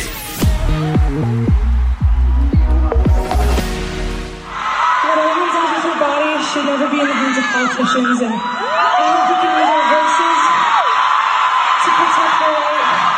Anaïs Gertin-Lacroix est avec nous. Anaïs, euh, qu'est-ce qu'on vient d'entendre? C'est un peu difficile à C'est un comprendre. peu difficile, je sais, mais je voulais quand même commencer avec cet extrait-là pour t'expliquer. Donc, c'est euh, la chanteuse Olivia euh, Rodrigo qui est quand même jeune, hein, je rappelle à tous, là, elle a environ 18 ans et elle était de passage à Washington mercredi 4 mai, donc hier, en spectacle. Et elle a pris la parole, donc on va continuer sur le sujet que tu parlais avec Léa quelques instants, sur le droit à l'avortement. Puis c'est assez symbolique parce qu'elle a dit justement, je ne peux être en concert à Washington sans parler de ce qui est en train de se passer présentement. Jamais, mais au grand jamais, notre corps ne devrait être entre les mains de politiciens. Donc, il y a vraiment plusieurs artistes de tous les âges, de toutes les origines, de toutes les cultures, là, vraiment, Geneviève. Il y a quelque chose de, écoute, quand je dis de beau, là, tu comprends ce que je veux dire, mais il y a une Mhm. mobilisation féminine, euh, entre autres, quoi qu'il y a autant d'hommes, là, qui sont derrière, c'est justement, là, qui, qui sont, euh, j'aime pas ça dire pro-avortement, mais qui comprennent comprennent totalement que ça nous revient, on va se le dire, cette décision-là. Mais de voir une Olivia Rodrigo comme ça sur scène qui s'adresse à des filles de son âge disant, là, écoutez, là, on va mettre notre pied à terre, là, c'est à nous de décider et ce ne sont pas à des euh, hommes politiciens de nous Mm. dire quoi faire avec notre utérus. Et il y a aussi Whoopi Goldberg cette semaine qui n'a pas mâché ses mots. On est habitué avec Whoopi en même temps. Là. Moi, c'est ce que j'aime de cette femme-là. À The View, elle a euh, raconté elle-même hein, qu'elle s'est fait, s'est fait avorter de façon illégale alors qu'elle était adolescente, euh, Whoopi. Donc, elle a pris la parole disant justement que tu sais, c'est pas quelque chose de facile. C'est pas une question Mm. religieuse. C'est vraiment une question euh, d'humain à humain, à savoir qu'est-ce que je veux faire avec mon corps. Donc, je te fais entendre un extrait. This is a human issue. If you care about me as a as a human being, you should know three things. Getting an abortion is not easy. Making that decision is not easy. It's not something people do lightly. It's not something that you can just do. It it is a hard, awful decision that people make. And if you don't Écoute, have tu voyais le visage. Drop the mic. Hey, des, des- des autres filles autour de la table, là, tu sais, Ouais. avec, sont toutes là, le belles, là, là, tout le monde la regarde, là, on dit comme, mon Dieu, Whoopi, puis elle est là, là, en disant, vous me direz pas que je vais brûler en enfer, mais j'ai tellement aimé cette, Hmm. cette, cet extrait-là. Donc, tu sais, au moins, il y a vraiment une mobilisation. Puis, tu sais, les artistes, je sais que c'est pas leur, euh, on a toujours le droit de ne pas prendre la parole, mais de voir comme ça des femmes qui disent il y a une motadine limite, je mets mon pied à terre, il y a quelque chose quand même de Mm. rassurant dans tout ça. Je me suis rappelé euh, dans toute cette foulée là sur ce qui se passe aux États-Unis d'un dossier que j'ai fait dans le temps où je travaillais chez Châtelaine. Euh, ça s'appelait c'est no- c'est euh, c'est notre histoire. Je pense que c'est ça le titre parce que bon puis ça fait quand même un certain temps Anaïs là, la question de l'avortement qui était encore une fois revenue sur le tapis puis je cherchais différentes géné- générations de femmes, des personnalités publiques qui étaient prêtes à venir me raconter leur histoire d'avortement. C'est Euh, sûr que personne voulait te parler ou presque. Écoute, ça a été là tellement difficile d'avoir des gens. Finalement, Louise Latraverse, Paul Baillargeon, Marie Plourde et Claudia La Rochelle qui ont décidé de prendre la parole à visage découvert. Un superbe shooting photo qui avait été fait. Et elles racontent leurs histoires d'avortement. Puis ce qui est intéressant, c'est que ce sont des femmes de différentes générations. Je l'ai dit, là, donc c'est pas du tout les mêmes contextes. C'est encore disponible en ligne si vous allez le lire, euh, le chercher. C'est assez facile à trouver. Mais te dire ce que des gérants d'artistes m'ont dit, là, puis on parle pas de v'là 20 ans, là, on parle mais de v'là, mettons, te 5 crois. ans de dire ben non, euh, nous on, on veut pas euh, que On notre artiste sorte. à Non, mais on, veut que cet artiste ou cet artiste là, on veut préserver son image. Qu'est-ce que donc c'était là, moi, je- puis, ne serait-ce que pour ça, je trouvais que ça valait la peine de, de le faire ce dossier-là. Donc on est encore, euh, on a encore du chemin à faire malheureusement sur cette question-là. Prénoms les plus populaires au Québec en 2021, ça a tellement été Samuel et Léa longtemps, mais là, depuis que j'ai plus de jeunes enfants, j'ai perdu le fil.